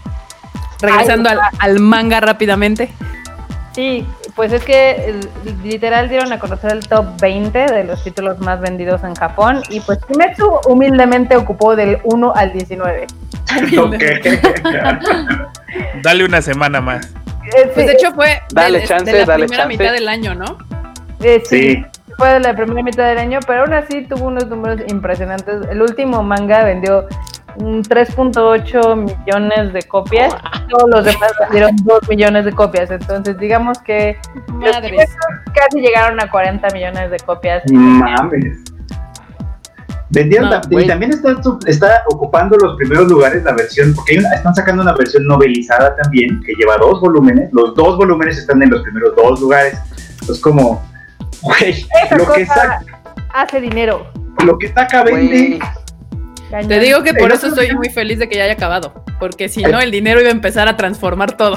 El otro día vi, una, vi, vi en, en el, en el Instagram de Maki unas stories de, de cosas que estaban vendiendo de Demon Slayer, ¿no? Ah, la envidia, Sí. caray, de, pues, de no poder comprar nada de allá. ¿Qué? ¿Qué estaban vendiendo? ¿Cuál? ¿Qué tanto Bueno, había? pues más bien que no estaban vendiendo, o sea, de, de verdad es, es impresionante, pero lo, lo que más impacta es que aún con contingencia, este, bueno, que a pesar de que aquí nunca hubo un lockdown como tal, como en otros países, pero a la gente le valió gorro y salieron a comprar todo y acabarse los tomos y acabar los productos. Y con Pues de hecho acá nos llegaron como fotitos de las filas que estaban haciendo allá por el último tomo. O sea, porque iba a venir con, con, con postcards o no sé qué, y ya estaban haciendo filas ahí en los sutallas para comprar el último Sí. tomo. Muy real.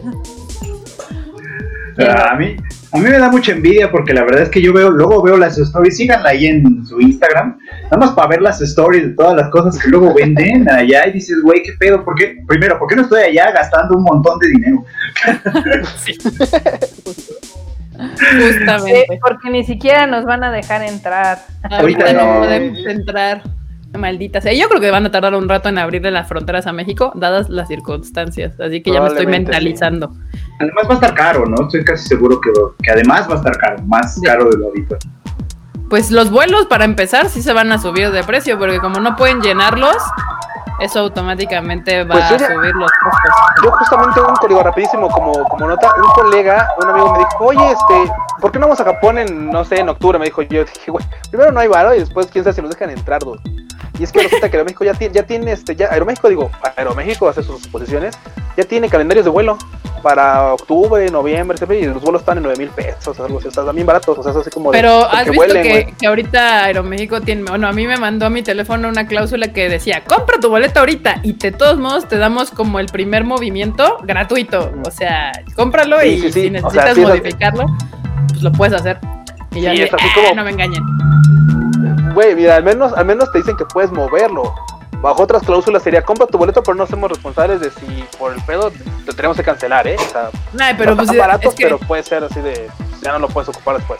no se pueden poner en ese plan ahorita las aerolíneas, evidentemente. Yo, por, por eso No, yo creo que ya se pusieron con esa cláusula justo para como incentivar un poco la compra y así dices, bueno, lo compro ahorita y de todos modos no importa, lo puedo mover y no me va a costar un peso. No, está cool. Chequenlo, banda, de todos modos. Pero pues ahorita la verdad es que va a estar bien difícil que nos dejen ingresar a Japón. Igual yo no compraría ahorita vuelos, la verdad. O sea, No, no dan ganas. No créeme, no dan ganas. No, No dan ganas. No dan ganas, no. Yo casi me quedo atorado allá. así, No, yo no, sé. Él sí te iba a quedar varado en Japón, para que no manches, sí. acá Andrés. Rodríguez dice que Kimetsu no Yaiba se lo debe al anime. Sí, sí se lo debe al anime, pero pues al final del día se reflejó en ventas. A veces Se no lo pasa debe. eso. Y es más, se los voy a, se los voy a decir más específico. Kimetsu no Yaiba no se lo debe solo al anime, se lo debe específicamente al capítulo 19. 19. O sea, ya, that's it. Que eso Porque no significa que no sea una gran historia. Es una increíble historia, pero a mí no me van a mentir porque yo estaba viendo Kimetsu no Yaiba desde que salió el primer capítulo y nadie me pelaba. Yo decía, está bien chida, está bien Y chida. el boom. Y de repente sale el capítulo 19 y Trend Topic Mundial y no manches, que super serie y que la animación y yo vengo mes y medio diciéndoles que está bien chida y nadie me hace caso. Ya. Bienvenida al club de Freud. Bienvenida al club. Pero, ¿qué, qué hemos dicho de Legends of the Galactic? ¿Verdad? De Vinland Saga. Sí.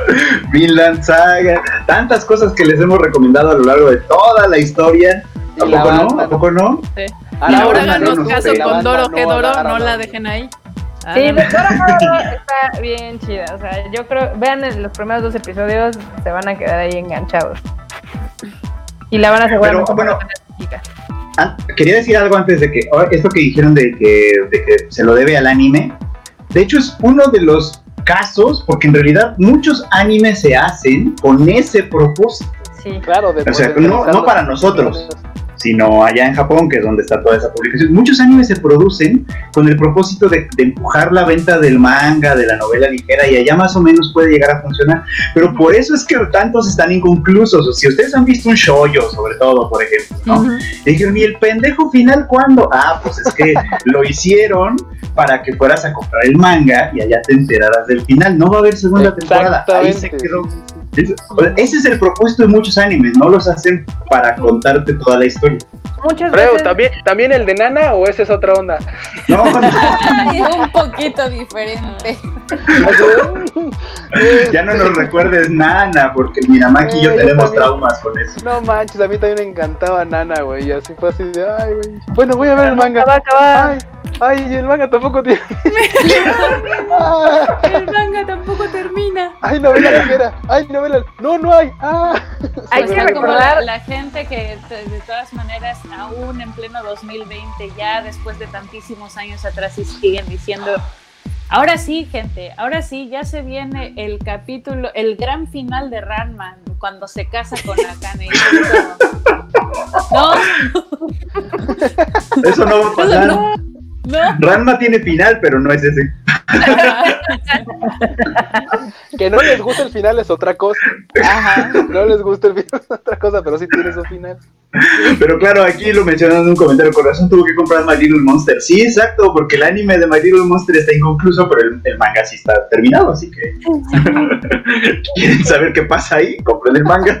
A mí a veces lo que me sucede es de que veo el anime y me quedo tan enganchada y digo, puta, me voy a tener que esperar un año para ver qué pasa. Mejor vería el manga rápido eh, y ya me adelanto un montón. Y el final de Hunter Hunter dice, no, bueno, es que ese ya son otros temas. Miren, hay temas que no entran dentro de ese contexto, como Hunter Hunter, Berserk, y Greyman. Nana. Hay cosas que son especiales. Exacto, que son como especiales. ¿no? eh, especiales. Yo soy feliz de que todavía lo sigan publicando, ¿no? El de Tigreman. O sea, algún día acabará. Pero no te haría más feliz que lo acabaran y ya no estar sufriendo de espera. ¿Cómo no Y con la idea, de cuándo.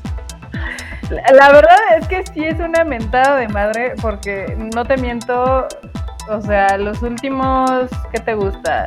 30 tomos se han llevado 5 años, Sí, ¿sí? Güey. de Greyman publica uno al año, más o menos, ¿no? Como ahorita como dos. Pues mira, No, pues está va. bien, ¿eh? Pero O bueno, sea, la bien, esperanza sigue bien. ahí. Sigue existiendo ahí que Pues, eventualmente va a seguir saliendo manga, marmota. Sí, porque mira, de- están no- en hiatus y porque los Bueno. fans de Nana ya perdieron la fe, por supuesto. No, no lo hemos perdimos la perdido. no. ¿Sabes con cuál? Yo la perdí con X de Clam. Uy, no, bueno, es que las No, TAP bueno, cuando ya. dijeron, sí, sí, sí, cuando las TAP dijeron, no, pues aquí se rompió una taza, sí, fue así como de, ay Dios. Pero Otro tienes que un sin sin terminar, y de, no, pero pues aquí, pues, sabe que lo termine quien sea, sino que no acabe. No, no manches, güey. ¿Saben qué? Imagínense el final, pues total, al final de eso se trataba. De, de- de- de la imaginación de cada quien. Imaginen, piensen, usted sueña en el final. Ah, terrible, no. Imaginen Mira. que se van al mundo de las guerreras mágicas y todo lo pueden con voluntad. Ah, pues, Ah, huevo. Ok, Con Mira, voluntad. ve, ve, Frost, ve- ve mi sufrimiento con el manga de Dick Grayman. En 2012 salieron 6 tomos. ah, ajá. 2014 salieron Ok. otros 6. ok. ah, chinga. 2017 4. los dirás, ¿no? Sí. Y 2000, este, 2019 2020 lleva 3, 6, 7, 8. Ah, capítulos, sí. No, pero sí, pues, no, porque no, tú eso- dije, güey, ¿quién, chingo los dibuja o qué pedo? No, che granja de chinos ahí. No, pues vale. con tanto, o sea, con esos, con esa suma, con esa suma de capítulos en los últimos años sí da como para un tomo por año más o menos. Sí, Sí. sí, es un- o sea, lo que estoy viendo aquí en nuestra maravillosa Wikipedia es de que literal, o sea, esos son los tomos que han salido al año. Y digo, no mames. Chale. Y de Greyman estaba bien padre, yo estaba trabajando con él en Smash Manga y The Greyman era un gran manga anime que Es mucha gente gran- no supo valorar. Es de esos shonen que pasan y que la gente no, no, no, no, no ve Sí, y no, son muy buenos. Ah, Y luego lamentablemente. regresan. En Japón sí es muy popular. Sí, Pues pues sí, es un pero- buen anime y manga. Pues sí, pero los fans como que se les olvidó, ¿no? Y cuando salió la nueva temporada, algo así, no lo pelaron. Es Y que también pasa que ya no avisan. Eh, también, tu- ¿qué? Fueron ocho años, ¿no? De Más o menos. entre, entre el primer temporada y la segunda temporada. Sí. Entre eso y luego que pues evidentemente el manga va a paso ultra tortuga. Pues no, está, está complicado. Deberían dejar que acabe si es que termina. y ya redibujarlo otra vez todo. Los mangakas creen que son inmortales. Hacer un sé. Brotherhood o algo. Hacer un Ah. The Greyman Brotherhood. Ya todo. Uy, pero es Esa que no sería mala idea, ¿eh? Lo malo es de que sí está largo. O sea, sí, e- ese título sí te da como para 200 capítulos, la verdad. Pues la primera parte, primera parte eran Sí. 106, una cosa así. 103. Sí. Eso, 103, la primera parte y luego ya la Justificaba su segunda. longitud, creo yo. No, y sí estaba justificado completamente. Está muy bueno. Digamos que en el anime cada arco o mini arco eran dos capítulos. Entonces sí sí estaba como larguillo. O sea, si lo haces rápido podrías bajarlo a 50, pero sería jugarle mucho al vergas. Se podría, se podría. Con tal de que, con, con tal de que se pudiera terminar, estaría chido. Que llamen a los que están haciendo el remake este de Shingeki no Kyojin, a lo mejor ellos pueden. No, pues. mira, A primero- los que hicieron la película, veamos. ¿no? Ahora sí que dirán como hasta no ver, no creo. Primero veamos qué tal les queda y ya se, ah no, sí estuvo chido, no, sí, sí. Échales un phone, güey, necesitamos eso para The Greyman, pero pues, si no, mejor así. Ah, no, gracias, Pero no fue Yuri on Ice porque la tienen bien congelada. Cañón. Yuri No, on no, la película como la tienen bien contada y Y- nada y nada. ¿Ya lleva que cuatro años en espera? La así. película, Ya, sí, como cuatro años ya tiene ahí en, en la congeladora. Más. Esos Porque tiempos aparte- de producción. Es otra serie de mapa y de hecho la película se acabó en, bueno, la serie se acabó en diciembre del 2016. O sea, ya lleva cuatro años ahí en congeladora. Sí. Nomás No, nos dieron título, un póster Póster. y ya. Y un pseudo trailer. Dicen que al menos Haikyuu va en buen paso. Pues sí, Haikyuu va bastante avanzada y también, pues por lo mismo la, la serie puede, el anime puede llevar un buen ritmo porque pues ya, ya, ya avanzó, entonces no hay tanto problema. Y le recomendaría el manga, pero ese es otro trauma que tenemos también. Acá andan diciendo que The Greyman tiene grandes openings. Y sí, sí, Los openings de- Greyman está chida. de The Greyman, todos son muy buenos, la neta. Ay, ¿quién se está matando ahí? Acá dice, con Shingeki no Kyojin Ice va a caducar. Pues, ¿Quién sabe? Chance les dan lana y ya pueden hacer la, la, la película. Know. ¿Quién sabe? Acá nos preguntan que si te- sabemos quién va a tener el- los derechos del remake de Higurashi. No, ni idea. Espérate, que nos dijeron guapos, o sea, ya. Ya, uf. Imagínate si pusiera la cámara. No, No, o sea, Norman no prende su cámara porque nos deslumbra a todos, así. Una luz ahí. nos- no Es un pecado. Es un pecado verlo así. Tallado por los mismos ángeles. Exacto. A ver, Maki, acá en el chat te preguntaban qué era lo que más extrañabas de México y cosas así ahora que estás viviendo por allá. los tacos. La comida, sin lugar a dudas. Pero de hecho No, la pregunta, según yo, era específicamente de comida. Ah, de comida. Ajá. Eh, sí, yo creo que eh, les va a dar un poco de risa porque es algo demasiado específico, pero los tomates verdes, Mm. eso lo extraño muchísimo.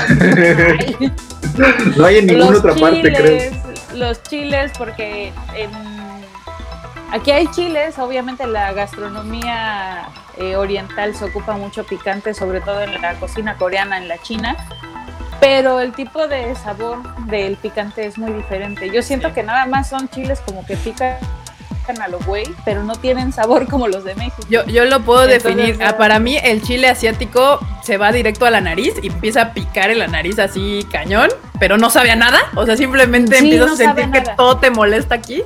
Y el Sí, chile sí, sí, mexicano latino es, es, es en la boca, o sea, sabe. es, escuchará muy mal, pero es el- rico. Acá es el clásico pica rico. Es así, ah, no mames. Ajá, acá pica rico. Enchilado. El Está chile enchilado, pero le sigues echando salsa a tus tacos. El, el Sí, chile sí. asiático, según yo, pica lo pendejo. O sea, Sí, sí, sí. te da aquí en la nariz y se va directamente a los ojos. A la garganta y ya. Ajá. Te quiere destapar las ideas, pero no sabe bien. Sí, no. Sí, sí, Eso- totalmente. Entonces son los tomates verdes lo que más extraña. Es que con Sí. los tomates verdes puedes hacer salsa verde, Freud. Sí, no, no, no, no, yo sé, yo salsa sé. verde también. Salsa No, verde. yo sé, es que, es que como en eso, porque eso, eso no existe allá en absoluto. O sea, lo demás, pues más. ¿no? Ni Qué tomates, increíble. ni nopales, ni pues todas esas cosas deliciosas. Ahora tuve una muy mala suerte este, con respecto a la comida porque eh, yo podía encontrar tortillas aquí de manera regular en una tienda que vende productos de importación. El asunto está, yo no sé si está relacionado, pero la gente es tan li- lista que yo creo que sí. Pero la, la marca de las tortillas que yo compraba se llamaba Corona. Ah, Y pues ya no hay. no. Coronavirus. No, Sí, No entonces es alta ser. la probabilidad de que sí sea por eso, porque pues ya ves que en Estados Unidos también los gringos ya creen que la cerveza Corona también da coronavirus. No, aquí también, de- en, en- en Japón también, o sea, sacaron Eh. todas las corona y las pusieron en promoción en el súper, así promo, de que sí. esto no es el virus, y yo así de, ¿de Ah, verdad Ay, no, bueno. Qué horror. Qué horror. Bueno. La, la estupidez es global. Sí. Sí. No importa de dónde seas, tu nacionalidad ni nada, No. el ser pendejo no tiene nada que ver con eso. Así Eso sí. es. No, qué horror. Acá José. Antonio Navarro dice, entonces se puede decir sin albur que el chile mexicano es el mejor. Y con Sin albur, albur, con las caritas. Sin albur y las caritas ahí. Sí, ¿qué, qué, qué- qué está queriendo decir? eh? El Yo que hubiera dejado el albur. momento. Yo hubiera dejado el albur porque Sí. pues no vaya uno a sospechar. Mira, a ver, Maki, contéstales. Dice Crimson Fist que hay buena comida mexicana en Japón, por lo menos en un lugar, o es un intento fallido. No, sí, hay bastante. De hecho, eh, aquí en, en Osaka conozco a un chico eh, mexicano que viene de Colima. Eh, su familia es viene de familia de restauranteros y puso aquí su negocio. Vende cosas fabulosas, vende tacos al pastor, tacos de carnitas, todo súper. Obviamente, pues carísimo, ¿no? O sea, un, un, un taquito te cuesta 90 pesos, ¿no? Entonces, Sí. pero pues bueno, para quitarse el antojo, pues está, está Para bien. el o sea, jamaicón. Para el jamaicón. Sí, para el jamaicón hay, hay, sí hay dignos representantes aquí, la verdad. Yo creo que entre más cercano es el sabor a México, más caro es. Porque evidentemente supongo que tienen que importar muchas cosas para acercarse más a darle al sabor de Sí, verdad. porque por ejemplo este chavo incluso, yo no sé cómo le hace, yo creo que ha de ser como una onda ahí medio fayuca, que se trae hasta hormiga chicatana de Veracruz para ¡Sas! salsa. Sí, yo no sé cómo lo hace, pero pues las trae, las trae. Sí. Tiene Hay su que ir. ahí de. No, Bueno, ahora sí- de hormigas. Ahora que si un día, va, va- esto va a sonar un poco un contrasentido, pero si un día vuelvo a ir a Osaka, este, llévame a comer comida mexicana. Sí. Pues estaría, ¿eh? Porque yo no he comido en Japón comida mexicana chida. O sea, sí me han llevado, no me pero. Me acuerdo que una vez una, una bueno, la, la manager de Lisa, la manager intencional, dijo, Ay, vamos a comer aquí. Y se, para me dice, los voy a llevar a comer comida mexicana para que me digan que si está buena o no. Y llegamos y el lugar se llamaba La Joya. Y me dice, ¿La Joya es en. México? Y yo no, La Joya está en Estados Unidos. Y era más, ya sabes, esta onda como Tex-Mex, que, que según ellos dicen, "Ay, es que es mexicana. Eh, pues no, sí, o sea, sí querían venderte enchiladas, pero pues la verdad no sabían tan, o sea, no sabía mal la comida, pero no sabía mexicana. O sea, yo he llegado a esa conclusión porque hay otro lugar a donde fuimos que llamaba Dos Máscaras y también según ellos tacos y lo único que les sale bien es el guacamole y eso porque te lo preparan ahí. Pero todo lo demás yo así de pues sabe bien, pero no es mexicano, o sea, es como una versión japonizada de la comida mexicana. Eso se Sí, decir del sushi aquí, ¿no? mismo en- en- Justo. Sí, exacto. Sí. todos Justo igual. Porque es la mano, ya es la mano de, de quien prepara las cosas. Y nunca va a ser lo mismo que te prepare un mexicano, un platillo mexicano, igual que nunca va a ser igual que un japonés te, te, te prepara algo japonés, ¿no? Porque yo tengo mucho tiempo, por ejemplo, cocinando comida japonesa y de verdad, o sea, no es por nada, pero mi comida japonesa sigue sabiendo como a chilaquiles. Así de, Maki, así de, no sé por qué, mi- no sé por qué mi ramen sabe a chilaquiles. Ha de ser por la A salsa pozole. verde que le eché encima. Va a ser por el arroz, va a ser por el maíz pozolero. así. Mejor ya Ay, le no, dejo a mi esposo que, que la tarea de queremos comer japonés, tú cocinas. Comemos mexicano, yo cocino. San se acabó. Y el Ah, sazón. Sabia Es como- decisión, güey. Por ejemplo, aquí, o sea, uno, o sea, a mí me gusta muchas veces comer en fondita y así porque la, la, la cocina de la señora es muy buena. Y en Japón, de hecho, con el abuelo, hay unos, o, unos eventos que venden cerca de, de, esto, de De su universidad, Los que a mí no me una- gustan, los que a ti no te gustan. Pero es una abuelita, literal, lo prepara una señora y una abuelita y tiene un mal gusto. Y son buenísimos porque Sí, saben están muy, bien buenos. muy caseros. O sea, como Sí, que digo, seguramente y una todo, abuelita o sea, japonesa así los prepara. les voy a decir, o sea, enorme, tú sabes perfectamente que yo tengo muy buen gusto en la comida y de ahí nadie ha tenido co- Acabamos nadie, de descubrir que no es cierto. nadie ha tenido quejas dudando. de los lugares donde los he llevado. El tema, el tema con los ventos de la abuelita es de que a mí en lo personal no me gusta el carague frío y esos ventos estaban súper fríos. Ah, Entonces- Pero es que aquí sí hay mucho esa cultura de. de- incluso es algo que a mí también me, me da mucho shock, porque de repente, si llegamos a comprar comida frita como karague, de repente sí llega mi esposo y se lo empieza a comer así, yo, ¿por qué no lo calientas? Calienta. Guácala. Sí. Y él, o sea, literal, el horno está aquí, ¿por qué no lo calientas? Y dice, no, es que así es más divertido, es como ovento. Y yo, Ah, ¿Qué? Sí, tal vez no a sé si se acostumbran desde que son niños a comerlo así o no sé, pero yo creo. Porque no, a mí todos los de la, los oventos de la abuelita literal nos lo preparaba, nada más los agarrábamos, íbamos al comedor de la universidad y el trayecto de allá está perfecto y ya me los comía y estaban calientitos todavía. Estaban bien Ah, buenos. bueno, pero pues, recién hecho sí. ¿eh? Pero sí entiendo, la tradición del vento, o sea, porque el vento pues lo preparas en la mañana y te lo llevas y te lo comes más Frío. varias horas después. en- Sí, sí. justo. Justo Acá- esa es la, la idea. ¿Qué pasó? Nos saludan desde el Perú. Hola, María. Hola, Isabel. Marisabel. ¿Qué onda? Acá muy internacionales del Perú. Acá Bueno, yo tengo pues, una pregunta. De Japón. Tengo una pregunta para Maki. A ver, ¿cuál es el peor lugar de comida japonesa, al que, de comida mexicana al que has ido allá en Japón? Uh, no me acuerdo del nombre, pero fue un bar en Tokio. Era un bar mexicano, que ya saben que tenían que el papel picado, que las piñatitas, que esto, que el otro, y decían los tacos y no sé qué, pero pues típico, los, los de como de tostadita, ¿no? Ajá. Y pues no, estaban bastante malos, bastante malos. Así como de, híjole, pídanme perdón. yo les voy a decir unos que son muy famosos porque están justo en una esquina muy popular de Japón. Oh, Ah, ya sé cuál es, ya sé No cuál es. los toquen cuáles. si alguna vez No. van para allá. Se llaman Guzmán y Gómez o algo Y así. Sí. Y Guzmán y Gómez. Son una cosa horrible. Yo me sacrifiqué junto con el abuelo para ir a probar esa cosa. No lo hagan. Güey, me encanta. Horribles, horribles. Y literal Wow. dice tacos mexicanos, Guzmán y Gómez. Y no. Ese No, nombre no, no, es atractivo, la verdad. El nombre es muy atractivo. Si Y son muy populares, aquí hay Cañón. mucha gente que va, o sea, Pero es, yo creo que es el nivel de bastardización de comida mexicana, así como a cuando aquí la- literal le echamos carne y, y empanizados a los sushis y mango y kiwi, así. Eso es como al revés, pero allá es así como de lo más bastardizado de la comida mexicana. Aunque echarle ki- kiwi y mango, pues está mejor. Aunque yo creo que un japonés da de decir qué es esto.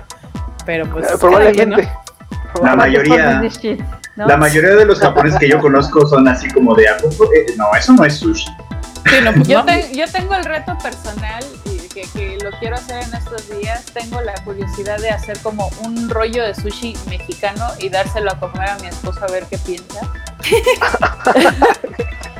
Bueno, Pero- lo necesitamos en Insta Story por lo menos. Sí. Ah, Sí, sí. entonces, El momento este, de la reacción, eso es lo que necesitamos. Pero, o sea, no sé cómo le voy a hacer, o sea, porque literal tengo que conseguir el tampico con el chilito, la salsa de soya con los chiles toreados. No. Sí. Digo, en el mejor de los casos podría pasar lo que yo a veces digo que sabe bien, no es mexicano, pero sabe bien. O sea, podrían decir los japoneses, sabe bien, no es sushi, pero sabe bien. Pero está bueno. Ajá, exacto. Igual acá a los que están en el chat, a mí me han recomendado un lugar de tacos acá chido en Tokio. Nunca he ido por diversas razones, pero son muy famosos por allá y la verdad es que sí se ven como chingones. Se llaman los tacos azules. En la Gran Paz Ah, sí había ido y dice que sí están muy buenos, pero que sí son como muy cariñosillos. Entonces ahí está. Ahí anótenle para cuando las fronteras se vuelvan a abrir si algún día sucede eso.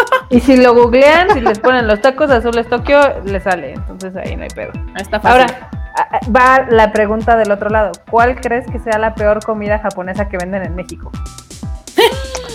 Chan, chan, chan. Todos, es más, todos contesten esa. Yo opino, yo opino así, la neta, la neta, que la de la Friki Plaza. güey. Justo estaba Y tú no pensando me- en y tú eso. no me dejarás mentir. A ver, quitando no la me dejarás Friki Plaza, mentir. porque eso no es comida, güey, son sobras. Son sobras de los restaurantes, ¿ok? Entonces, Güey, hasta las sobras de restaurantes podrían ser mejor que eso, güey. La- Y tú lo sabes, la nota, neta, pasamos un muy mal momento. Güey, déjalo así. Esa Bueno. cubeta de ramen es, fue un pecado, o sea. Pero yo, yo creo que de de lo ramen, peorcito que existe de comida japonesa en México, digamos en lo comercial y que la mayoría de la gente puede tener acceso a, sería Mr. Sushi. Híjole. a mí se me hace sushito más feo. A mí Sushito no me gusta. A mí No Sushito se me hace más frito. A mí el Mr. Sushi, su, su arroz, incluso me sabe como que le echan cloro, no sé por qué. Ah, guac. Bueno, es que sí, de, eso te doy la razón, Maki. Yo le he dicho a mucha gente que el, el arroz blanco no es tan fácil de hacer. Hay un montón de No. restaurantes donde yo pido arroz blanco y digo, este está seco, este sabe un chingo de vinagre, este es este, este se les Este no pasó tiene de, vinagre. y de, de- está- se pega todo. Ustedes creen que es fácil, pero no está tan fácil. Es más, así como yo No las taquerías las juzgo por su taco al pastor, muchos restaurantes sushi los juzgo por su arroz blanco. así como de. ¿No te Sí. ha pasado que luego vas a restaurantes japoneses y que dices, no, pues un arroz blanco, y te traen un arroz y así, oiga, pero pues está así como todo despegado, parece arroz rojo como el de tu casa, así, ¿no? Y dices, Es "Oiga, pero arroz tiene- Morelos. Tiene que tener como consistencia para que medio se, se, se aglutine ahí. No, así todo, o sea, lo quieres agarrar y así todo se te escurre, así de, güey, Así de, pero... mesero, tráigame su mejor plato. Aquí está nuestro yakimeshi especial. Ay, mamalor. Güey, para comerme su arroz porque con palillos no agarra esto. Sí, no, no, y, y es arroz blanco, se Morelos. le dices, güey, es que no, es exactamente es arroz morelos, y güey, no, esta madre no pega. Ay, Ah, Yo les voy a decir porque sushito no me gusta. A todo le echa cebolla. No importa pidas, tiene trocitos de cebolla. Así todo tiene cebolla y es, ah, una odio la cebolla y dos pues no es como un ingrediente normal en la comida japonesa. Yo les puedo cebolla. decir que Kika odia el yakimeshi del Mr. Sushi por eso y Ah. odia el sushito porque le echan cebolla. Entonces, Ok. odia los dos. Va, ok, ok. Yo en lo particular odio mucho el sukiya, pero eso ya es particular. Ah, pero aquí en México. empezó el bien, cuchilla, pero... ¿no? Sí, qué, qué, qué, qué mala adaptación. Sí, no. En Japón es bastante bueno. Acá en México empezó bien y le duró Después dos se semanas. ponchó. Le duró dos Sí. semanas. Está chido. Empezó vayan a los- muy bien, sí. Ujú. Sí, No vayan a los suquillas, banda, no está chido. A ver, Híjole, no, esta pregunta es, dice, ¿dónde sí comer ramen? Yo les voy a decir algo. Yo Ah. había perdido mi gusto por el ramen en México. O sea, yo dije, es que ya no me gusta el ramen. Pedía y pedía y guacala, no, no me gusta. Por diversas razones, nunca nomás no la atinaba. Acabamos de ir a Japón y yo dije, entonces, y comimos ramen y me mamó. Entonces, no es el ramen. En México lo preparan, ramen, no me gusta cómo lo preparan. Ni siquiera en el más famoso que al Cuba bien seguido, a mí no me gusta. ¿Cómo se llama? ¿el El Yamazan? Pero yo iba al Yamazán no para pedir ramen. De hecho, Flor es testigo. Yo nunca pedí el pinche ramen. No. Me encantaba, me encantaba el tonkotsu. Me encantaba el este. El, hay un. No es tonkotsu ramen, no, no, no. Hay un. ¿Cómo era? ¿El kakuni?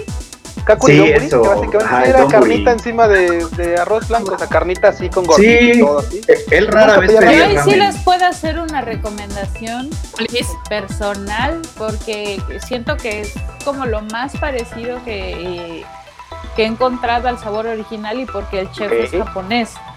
Es un, bueno, está en la Ciudad de México, el restaurante se llama Cura. Ah, sí. Muy Pura, rico. sí. Ahí Sí. está muy bueno el ramen, la verdad, ahí. Incluso me gusta más ahí que muchos que he comido en Japón. ¿Está en la Roma? Ok. Sí, a ese ya fuimos. Ah, pues ahora voy. Sí, yo dije, yo ya con. Sí me suena, pero no. de- eh, es que ya, yo ya le tenía miedo al ramen porque dije, ay, no me gusta, sabe feo. Pero. Pero creo que está es- muy rico. Cuando volvamos a poder ir a lugares, ya veremos. Vamos a salir, iré al cura a probar el ramen a ver qué tal está. Sí, porque de, de hecho ahorita que preguntaron así, un lugar bueno de ramen, la verdad es que casi todos tienen como sus puntos buenos y malos, pero no hemos encontrado el ramen. Sí. O sea, en sushi creo que ya está más, eh, o sea, ya está más elevado. Ya hay ¿no? unos Tanto- Es que también hay, ahí hay una cuestión con el ramen, o sea, yo siento que es una característica que comparte con, con los tacos, o sea, y no me dejarán mentir. Los tacos, entre más gourmet se traten en México, menos sabrosos son. Tienen que tener como una dosis de cochinismo para que estén sabrosos, ¿no? Para que, Sí, tienen que tener una pizca de mugrita para que estén Ajá, chidos. y es lo mismo con el ramen. O sea, el ramen, si te lo presentan súper fifí, o sea, puede estar bien, pero le falta como el toque, ¿no? Del marranismo. Entonces, por eso tiene que estar como más. De hecho, sí, los, los mejores ramens usualmente en, el- en el metro haciendo el transbordo de un tren a otro. Ah, a ver, ahí se huele bien. Son de esos de viejito que hay con ocho lugares y así de dame un ramen. También buenos. Es muy, muy como así, como el taco, tiene que haber ahí como sazón. Sí, la sí, mano. Aquí, aquí dicen Que que, no les gusta, les gusta el daikoku. A mí no me gusta el daikoku. No. I'm so No, sorry. Se me hace muy no. malo su sushi. Entonces, Ya no, ya. Hace mucho Caro tiempo nos gustaba malo. ir mucho al. da- eh, Hace muchos años todavía íbamos al Daikoku, pero poco a poco la neta es que se ha caído bien, machín. Ya a últimos, la neta es que ya. Habíamos cambiado de restaurante como frecuente y la neta es que ya el Daikoku ya no era una opción. Aparte de que se, o sea, se empezó a llenar un chingo de banda, o sea, ya se hizo más popular. Pero era así de, güey, y aparte el servicio ya también así como de, güey, ya te atiendo así como de, pues ahí está tu pinche plato. Así de, güey, qué pedo. Sí, ya está, y no. se hizo caro y se. Entonces, no, banda, ya el Daikoku y todos sus derivados, corran, corran por su vida. Sí, lo- creo que en, en lo que es el nigiri sushi ya hay buenos exponentes aquí en México. De hecho, ya hay muchas izakayas o restaurantes propios de japoneses o barrios donde pues, sí, sí está chido. Igual este los sashimis. Mm, Digo, creo sí, que- sí han mejorado mucho, pero a final de cuentas, al nosotros ser una ciudad que está al centro del país, nunca van a saber cómo lo cómo están allá. Ah, sí, no, no, no. O sea, saben eso- bien. Sí, o sea, ya saben mucho mejor. No sé si ya Sí. como los, los, los chefs son japoneses, se saben mejor el corte y el manejo del pescado, lo que tú quieras y mandes. Pero al final de cuentas, la ciudad al estar en medio del país toma lo que... O sea, ya no está... Nunca vas a probar un pescado, un nigiri y un sashimi tan fresco como... Y no te va a saber igual como sabe en Claro. Japón. Por lo mismo. Claro. Acá nos preguntan sobre izakaya. A mí me maman los tragos de la izakaya. No me gusta la comida, pero los tragos, uff. Apruebo lo que dice Marmota, la neta, sí está muy chido el menú de, de bar de, de Izakaya. Estamos hablando de, la de neta. este lugar que se llama Sí, Izakaya. sí, sí, del, sí. sí, del Izakaya, Izakaya, sí. No, para mí no es un restaurante japonés, para mí es como un bar Un al que vas a picar cosas y cositas así, pero vas a beber alcohol. A eso vas a, a ese Es el que está en Álvaro Obregón, ¿verdad? Sí. eh, Justo. y está Acá, bueno, están muy bien. Acá mencionan que hay uno en Londres, cerca del Metro Sevilla. De hecho, hay dos. Está el One One Sacaba y está el Caminari. Los dos están buenos, son ricos. Nada más que son muy Ok. chiquitos, entonces sí, sí tienes que llegar como con anticipación porque se llenan bien cabrón, pero están también. Si puedes entrar, están buenos. La verdad, a mí me da flojera porque luego vas y no puedes entrar. Y, y- y eso de hacer fila, a mí no se me da. Entonces, es como de, ¿cuánto tiempo se tarda? Dos horas. Ay, vamos a otro lugar. Por eso También aquí Patricia Cruz. visitando los tacos. ¿De Cruz? Dice Patricia Cruz que hay un hay un restaurante en la calle de Londres cerca de Sevilla, pero no sé. No, ah, Es el que les acabo de Es en decir. Tokio, Sí, ¿no? el, ¿O es no, el? One One. El El One One One. One. Ah, ok, ok, ok. Sí. Ah, cierto, sí, sí, sí. Eh, el Tokio tiene un lugar en mi corazón, pero ahora ya creo que es muy malo. Pero bueno, Sí. Ese, ta- ese también lo recuerdo con cariño, pero ya, ahí ya también en años no. La neta es que no. Sí, Es el que, Tokio o sea, que está ahí. O sea, lo pueden creer o no, pero realmente el, el paladar sí se refina. Entonces, si tú cuando ya pruebas sushi en Japón o ramen en Japón, pues sí, ya no te van a gustar la mitad de los su- sushis o ramen que venden aquí en México. Entonces te vuelves más Yo tengo elitista. ahí mi, mi, mi, mi- te- que, que admitir mi pecado, la verdad no importa cuánto tiempo lleve aquí, a mí me siguen gustando sus rollos empanizados. Allá no hay, pero en México, si te comes un sushi estilo mexican, pues sí. A mí no, yo no soy fan, la verdad, pero, eh, o sea, yo acá veo que a, a Cuya Marmota, como les encantan sus Dragon Rolls y todas estas cosas. Y el que son Bora Bora. Con agua Sí son chidos, no son sushi, pero son chidos. Sí, no, o sea, Es como cuando ¿Cómo te vas a Taco Bell, Marmota? sabes que no son tacos. exacto. eh, ¿Qué pasa. Q? ¿Cómo te declaras? Te dices, no, pues culpable. sí. Culpable, pues sí. O sea, yo, Culpable, yo, yo lo estoy, o sea, no lo estoy negando, nada más les No, no, estoy no, no, diciendo. no. no. Es que más, ni el siquiera es gusto paladar- culposo, no me da culpa, me gustan esos rollos. Sí, ¿Qué les puedo pues decir? está súper bien. Yo no los estoy juzgando, de hecho creo que son es una buena es, un- es una buena fusión de, de, de lo que puede ser un sushi y lo que nos encanta como mexicanos, ¿no? Pero Empanizar todo, así. verdad, Empanizar todo Güey, tal vez que yo soy mexicano, creo que son mejores los sushi estilo mexa que los tacos estilo japonés. güey, aquí, aquí empanizamos y freímos todo, güey. O sea, Exacto. o sea, güey, los, los tamales que son masa con empanizado de masa en un bolillo, o sea, güey. Ay, bueno, que los japos a callar, o sea, los sí, japos güey. también todo lo fríen. A todo lo O sea, fríen, pero no lo empanizan. El empanizado sí es muy nuestro. O sea, el tonkatsu, ¿no? Bueno, no. Es- efectivamente, un tonkatsu. Y los, Bueno, y los ese- karages ese- también están empanizados, güey. Por no eso nos, no están por eso fritos nos normales. gustan tanto esas mamadas, claro. Olvidado. El karage es harina, no es pan. de repente aquí me Bueno, he bueno. encontrado espárragos empanizados y fritos y yo, ¿por qué querría empanizar un espárrago? Así, como por qué. A lo mejor hay que probarlos para saber por qué. No, no saben buenos. Esos ¿No? los, los envuelves en tocino, tal vez. No, Pero no, ahí- bueno. Ya, ya olvídate del pinche espárrago, güey. Ya. Uy, aquí Gabriel, ya sabe a puro tocino eso. aquí Gabriel nos acaba de recordar un gran clásico de la gastronomía mexa. ¡Ay! Q tiene pesadillas con eso. El Q tiene. A ver, manches, cuéntales, no, no. Hay algo peor, tú. Hay algo aún peor que eso. Y permítanme mencionarlo, los onigiris de Nutella. Ah, Oh, Pero a ver, Q, cuéntanos tu experiencia. Que te vi No, es que, es que ahí cerca de la oficina, cerca de la, de la nueva oficina, este, no manches. Una vez fuimos a buscar algo, fuimos a cazar algo de comer y dijimos, no, pues aquí hay un restaurante japonés. Desde que entramos, la neta estaba bien chafona, así, decoración de así que alguien dijo, sí, soy decorador de interiores, vuelvo a ponerle una pared así como de cebra y una pared roja y otra pared así con un, con un paisaje piterísimo así impreso, o sea, que lo, lo imprimieron así en, en 720, así todo pixelado, así, ya sabes, de, de, un- de, este, de, una- de un paisaje japonés, así de, bueno, porque pues Japón, ya sabes, un restaurante comida japonés y todo. Las, sí, las mesas son así como triangulares y otras círculos, como muy pedo, como ochentero, así, como, güey. Y le digo, ah, pues te voy a querer un onigiri.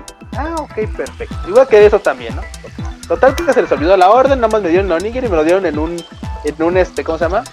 En un paquete de esos de Unicel. Dije, pues, ok. Pero, dije- pero yo le dije enorme, güey, eso está de la chingada. Dijo, ahorita, dice, ¿por qué? Le digo, ahorita que salgamos, pues ya, ya pagué eso. Y dije, güey, lo sospechoso era que, obviamente, claro, desde que cerraron el paquetito, se asomaba así una biche lengua de, de, de, de ¿cómo se llama? De de lechuga. lechuga. Y yo dije, ¿eh? ¿Eh? ¿Cómo? ¿Una lengua de lechuga? ¿Qué, qué, qué pedí? ¿Una hamburguesa o alitas o qué pedo? Ya la abro, así. No manches, era un onigiri frito, así, un onigiri empanizado, así, güey. Un onigiri que así que dices, güey, yo pedí un onigiri de salmón así, normal. Onigiri, arroz, salmón, y, y se, y se- y- ok, te querías ver plus, ok, le pusiste este, ¿cómo se llama? Eh, va. Ajonjolí, órale, va, va, ok. Güey, o sea, estaba relleno de, de queso crema Filadelfia con atún, pero atún de lata, así como de, pues, atún. Y, y no era poco queso, era como media barra. Y luego era como media barra de queso, güey, así, güey. Yo, ¿qué pedo? Obviamente, pues lo muerdes, calientísimo, horrible. y Luego, pues, obviamente, el contraste de lo frito con la lechuga fresca, así con agüita. No, no, era una, era una barbaridad. O sea, una, era un fel así. Un Frankenstein, dame de eso, no. Eso no se hace. Sospechen si, si el restaurante se ve así como fashion, así como de güey, así como mal arreglado, sí sospechen, porque la neta. No, esas, no. Son, esas son ideas de un mi rey que dice, güey, vamos a hacer un restaurante japonés, fusión, con Ah, comida. Efectivamente, güey. O sea, en la, en la entrada tienen dos macetas piterísimas ya viejas, de esas, macetas, esas cosas que ya son or- ornamentos viejos que ni siquiera procuran como quitarle el polvo, ¿no? Con bambús, porque pues güey, es que Japón y los bambús, güey, o sea, Claro. pegarse el Claro, pedo, bambús, Japón. Claro, sí. Entonces, güey, o sea, y en la entrada, ya sabes, así dos chingaderas ahí ornamentales de bambú así grandotas. Y güey, qué pe- No, no, no, así raro, muy raro. La verdad dije, no, creo que esto, así que no vuelvo a entrar aquí en mi vida. Verlo pronto, yo, no, créame que no. No, No, te digo. Sí, güey, o sea. Y, y el testigo fue enorme, enorme me acompañó. Y se fue así como de, ay, cu, y pedo. O sea, ¿Otra la comida fusión, güey. Lo que pasa es que tú no entiendes el concepto, güey. No, es no, un no, mundo. no entendí el o sea, la unión entre Oriente y Occidente, güey, dos filosofías, wow. Sí, ¿no? Sí, güey, me hacían falta, me hacían falta paperas, güey, para disfrutar de ese onigiri, güey. Acá nos preguntan que si, es el, eh, que si hablan del ramen house, según yo no. No, no, no, es un No, no, no, restaurante ese ahí raro, eh, individual. Dices, esto es ran, ran, así, así. Híjoles, qué difícil No es esto de la comida japonesa y demás. A ver, Ah. Maki, aprovechando que te tenemos aquí, cuéntanos qué es lo que no te gusta de Japón. Tres cosas que no te gustan de Japón. Zas. Y luego, Número luego la- el invierno. no sabes nada de la vida, man. Detesto el invierno aquí. No, ¿sabes cuál es el problema? Que, que este, mi, mi esposo parece como una criatura de las nieves. Entonces, él no, él no comprende de frío hasta que llegamos a temperaturas bajo cero. Entonces, la casa donde vivimos no tenía calefacción cuando yo llegué. Entonces, pues, ¿cómo les explico? Que una cosa es disfrutar. Yo decía antes que me encantaba el frío. Pero me encanta el frío de México. Que no es frío. O sea, me gusta, así es como, es como decir, me gustan los 10 grados, los 7, Ándale. los 14. me gusta Hasta los cinco, ya, y cuando 14. dices ya. Sí, sí, sí. Simón, sí te entiendo, ok, ok. Sí, entonces, pues el, el frío es, y bueno, o sea, lo extremo del clima, ¿no? Porque igual este, ahorita ya vamos a empezar a cocinarnos dentro de poco. Entonces, el clima no está padre, porque pues venimos del mejor clima del mundo, que es el de Ciudad de México, que todo el año está igual, Cool. ¿no? La Está gente no cool, entiende que tenemos una super clima. super clima que tenemos en, en la Ciudad de México. ¿Qué otra cosa no me gusta? Digo, sin irme a cosas muy deep. este. ¡Wow! Es que no quiero sembrar polémicas aquí. Ah, échala, échala, échala. Date, date. Ya dijiste que no te gusta el frío, que puede ser peor. Da- Da- Date como magnate. Este. Ah, no Échala. me gusta. Es que tengo que, que formularlo bien. O sea, tiene este, tantos odios que los tiene que poner por Así de, a ver, espérame. No, pues, por ejemplo, eh, algo que es difícil eh, para, yo creo que no solo para mí, sino en general para, para muchos latinos, es este encontrar como, es que no sé cómo explicarlo. Aquí en, en- en- en la sociedad japonesa usan mucho algo que, una, una actitud social, digamos, que se llama tatemae, que es como la imagen que tú proyectas para las personas, o sea, que no son familia, ¿no? Que no son de confianza. Entonces, es muy difícil llegar a conocer a una persona como que en sus emociones y sentimientos verdaderos, este, porque todos van a querer parecer como muy agradables y que están de acuerdo contigo en todo y por, por caerte bien, pero en realidad no sabes si, o sea, por ejemplo, si tú dices, ay, pues es que a mí me encanta este comer, eh, comer tacos y el color morado, ¿no? Entonces la otra persona va a decir, a mí también, es mejor. Y por atrás es así de que pinche vieja loca, o sea, ¿a quién le va a gustar eso? color morado culero, ¿no? Ajá, entonces, o sea, creo que nosotros, sobre todo como, como latinos, somos como mucho más honestos de cuando conoces a alguien, es así, que a mí me gusta esto, pues a mí no, güey, y pues te chingas, ¿no? Nosotros somos más como honestos, ¿no? Y eso sí es un choque cultural muy real que se tiene con la gente aquí. Yo ahí, ahí sí no estoy de acuerdo. Yo creo que los mexicanos y los papos son los expertos en darle vueltas a un tema. Sí, pero acabas Bueno, de demostrar el punto de sí, Maki que justo le acabas de decir que no estás de acuerdo con él. Exactamente, o sea, es así como de, Un pues no me japonés nunca hubiera hecho eso. ¿Eh? Un japonés no habría hecho Sí, eso. exacto. Exacto, un japonés no lo hubiera hecho. ¿Sabes qué, Maki? No estoy de acuerdo contigo.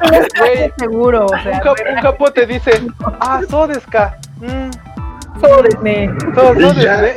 y ya, güey, así de, y ya, y ya hizo mucho pedo, güey, ya se siente hasta que porque se le dice de a pedo, ¿no? Ya, Acá, acá Gabriel dice, o sea, que mienten por convivir. No es que mientan, pero es que no, no van a, o sea, Es que no les gusta sembrar polémica, o sea, Ah, no, no, les no van a discutir. Ni Ajá, te van a decir, ay, no, a mí no me gusta el morado, me gusta el rojo. en cambio, los gringos escupen todo lo que pasa por su cerebro. Justamente todo lo contrario, güey.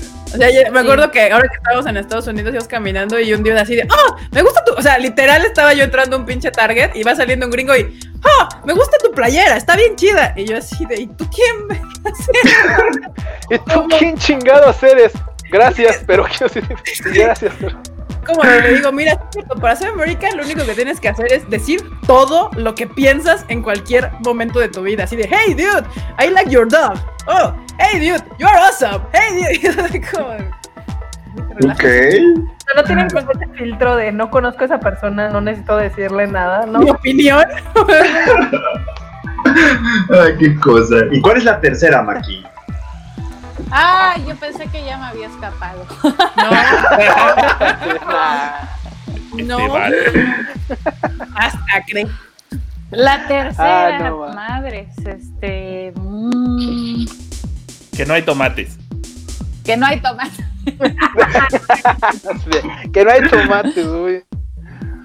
Ah, no, Sí. se puede valer, se puede valer, se puede valer. A mí me choca que no haya fruta barata.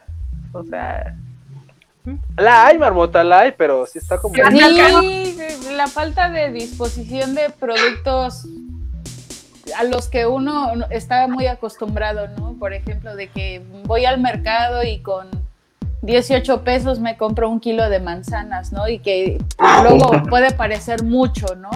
Así como, güey, 18 pesos el kilo, pues qué vuelan, ¿no qué? Son doradas. y aquí una manzana te cuesta 50 pesos, ¿no? Eh, una. una manzana. Una. Una. Que viene envuelta muy bonito, pero es una manzana. Sí, sí, Yo sí. justo iba a decirte eso, de que trae un chingo de madres en los que está envuelta, entonces acabas tirando un montón de chingadera y lo voy a tomar. Ah, esa es otra cosa que no me gusta de Japón, justamente. La falta de, de- el rezago que se tiene aquí, yo siento que en, en conciencia. Con la basura. Sí, no. O sea, todo lo que compras viene ultra envuelto. O sea, sale, Sí, terminas sí, así. Basura y tu pinche pluma. O sea, una pluma. Miren, pinche así. Así de cabrón, ¿cómo te explico que la pinche naturaleza se encargó de darle a las bananas un empaque poca madre? Que, que se puede pelar fácil. Es, es este, güey, es ecológico, es biodegradable, chingón. O sea, Entonces, el joven, ¿no va a querer la bien. bolsa portabolsa de bananas? No, o sea, Güey, sí, porque aparte, digo, Maki no me dejará mentir, pero la fruta ya, güey, está más protegida que yo cuando salgo a, andar en la moto, güey. O sea, tiene más, güey, la fruta tiene así como, como, como, como caparazoncitos de esponjita, así como de red, y luego una bolsita, Sí. güey. Y luego todavía pasas por la caja y te la ponen, ¿no? Güey, es como de, no, si me la quiero, es, es para comer ahorita, güey. O sea, no, es- no sí, güey, quítale todo eso. o sea, y le voy a parar raro. la manzana y, me la- y le voy a dar un mordisco. No, güey. Casi te preguntan que si te la envuelven para regalo, que no mames. Que Sí, Si te sucede. van a pensar un melón o Sí, te van a preguntar, ¿eh? Que sí sucede, tiene razón, Maki, sí sucede. Sí puedes regalarle a alguien fruta y le caes muy bien. Sí. Por ejemplo, mi regalo del 10 de mayo fue una, un arreglo de fruta y venía en una gran bolsa de celofán. Sí. Oh, guau. Pero bueno, ahora ya nos extendimos un no montón. sí. Un montón. Ya son dos horas, once minutos, cuando esto dura usualmente hora y media. Pero es que cuando uno habla de comida se le olvida todo lo demás. O sea, sigue el tiempo pasando y demás. Pero bueno, muchas gracias, Maki, por acompañarnos. No, Hoy gracias por invitarnos. te Muchas quieres gracias. despedir de la banda y ahí dar tus redes sociales y así de dónde pueden seguir si gustan. ¿ya? Pues ahí Adelante. si quieren seguir mis aventuras este, de choques culturales, me pueden seguir en arroba tokidokimaki. Este, sí, principalmente Twitter e Instagram. Y pues no, pues nada, muchas gracias a todos los amigos del Tadaima. Sigan, sigan muy al pendiente de todo lo que tienen para ustedes. Es el hoy por hoy el mejor sitio para estar al pendiente de las novedades al día de la cultura pop japonesa. Gracias, gracias, Listo, gracias. Gracias. Y a ver, vas Q. Alfredo, o sea, él sabe que su trabajo es bueno. El Preuchito. Preuchito Ah. no cague de.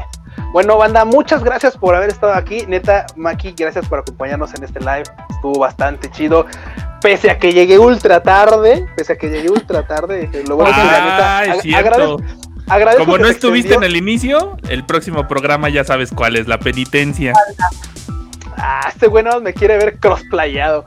Este banda, para sus propios motivos personales. Banda, pues muchas gracias por haber estado con nosotros. Ya saben, ahí me encuentran en Twitter como Luis-Dayo y en Instagram como Luis.dayo. Y nos estamos viendo el miércoles. Marmotilla. Pues ya saben, yo soy la marmota aquí contraria a todo lo que dicen. Este, me encuentran como Marmota X. La recomendación de la semana, aparte de Doro Fedoro, es de que vean The Dragon Prince porque está bien bonita. Ya se los dije. Ok. Dos fines de semana seguidos. Go. Do it. Perverso. Sí, muy buena serie, te la recomendamos también, está en Netflix. Y a ver, Freud, vas, despídete de la bandilla. Banda, pues ya saben también, muchísimas gracias por haber acompañado a nuestra bandita en este live. Muchas gracias a Maki también por acompañarnos. La verdad es que ya extrañaba platicar contigo, aunque sea un poquito. este, y bueno, pues ya saben, o sea, sigan las noticias y todo en Tadaima, que estamos ahí en Tadaima MX, en Twitter, en Facebook, en Instagram y en todos lados donde podamos, para traerles lo mejor de las noticias y todo el rollo. Ya saben, y a mí, pues personalmente, como Pro Chicken, en todos lados. Vas, producer. Pues aquí el enorme troll, ya saben, arroba enorme troll con doble L. En la cabina de producción y experimentando, poniendo ahora imagencitas y cosas raras. Ah, se la estuvo rifando, Sí, ahí enorme va. ya. ¿Quién lo viera? ¿Quién lo Este live cada vez queda mejor. No, esa, esa producción, muy bien enorme. Exacto. Y aquí andaban diciendo que luego invitemos a Maki otra vez. Claro que la vamos a invitar si acepta Sí, la, invitación aquí va a andar. Siempre, Ah, nos, pre- nos dicen a todos los, los invitados que los volvamos a traer. Eventualmente van a regresar. Ustedes no se preocupen. Y bueno, yo soy Kika. A mí me pueden encontrar en todas mis redes sociales como KikaMX-bajo. Y pues suscríbanse al canal. Y muchas gracias por acompañarnos las dos horas 15 minutos que nos tomó este, la volamos. este live. Muchas gracias, bandita. Y nos estamos viendo el miércoles, que ya tenemos otro live ahí con las noticias que pasen de hoy al miércoles. Bye. Bye, por chido.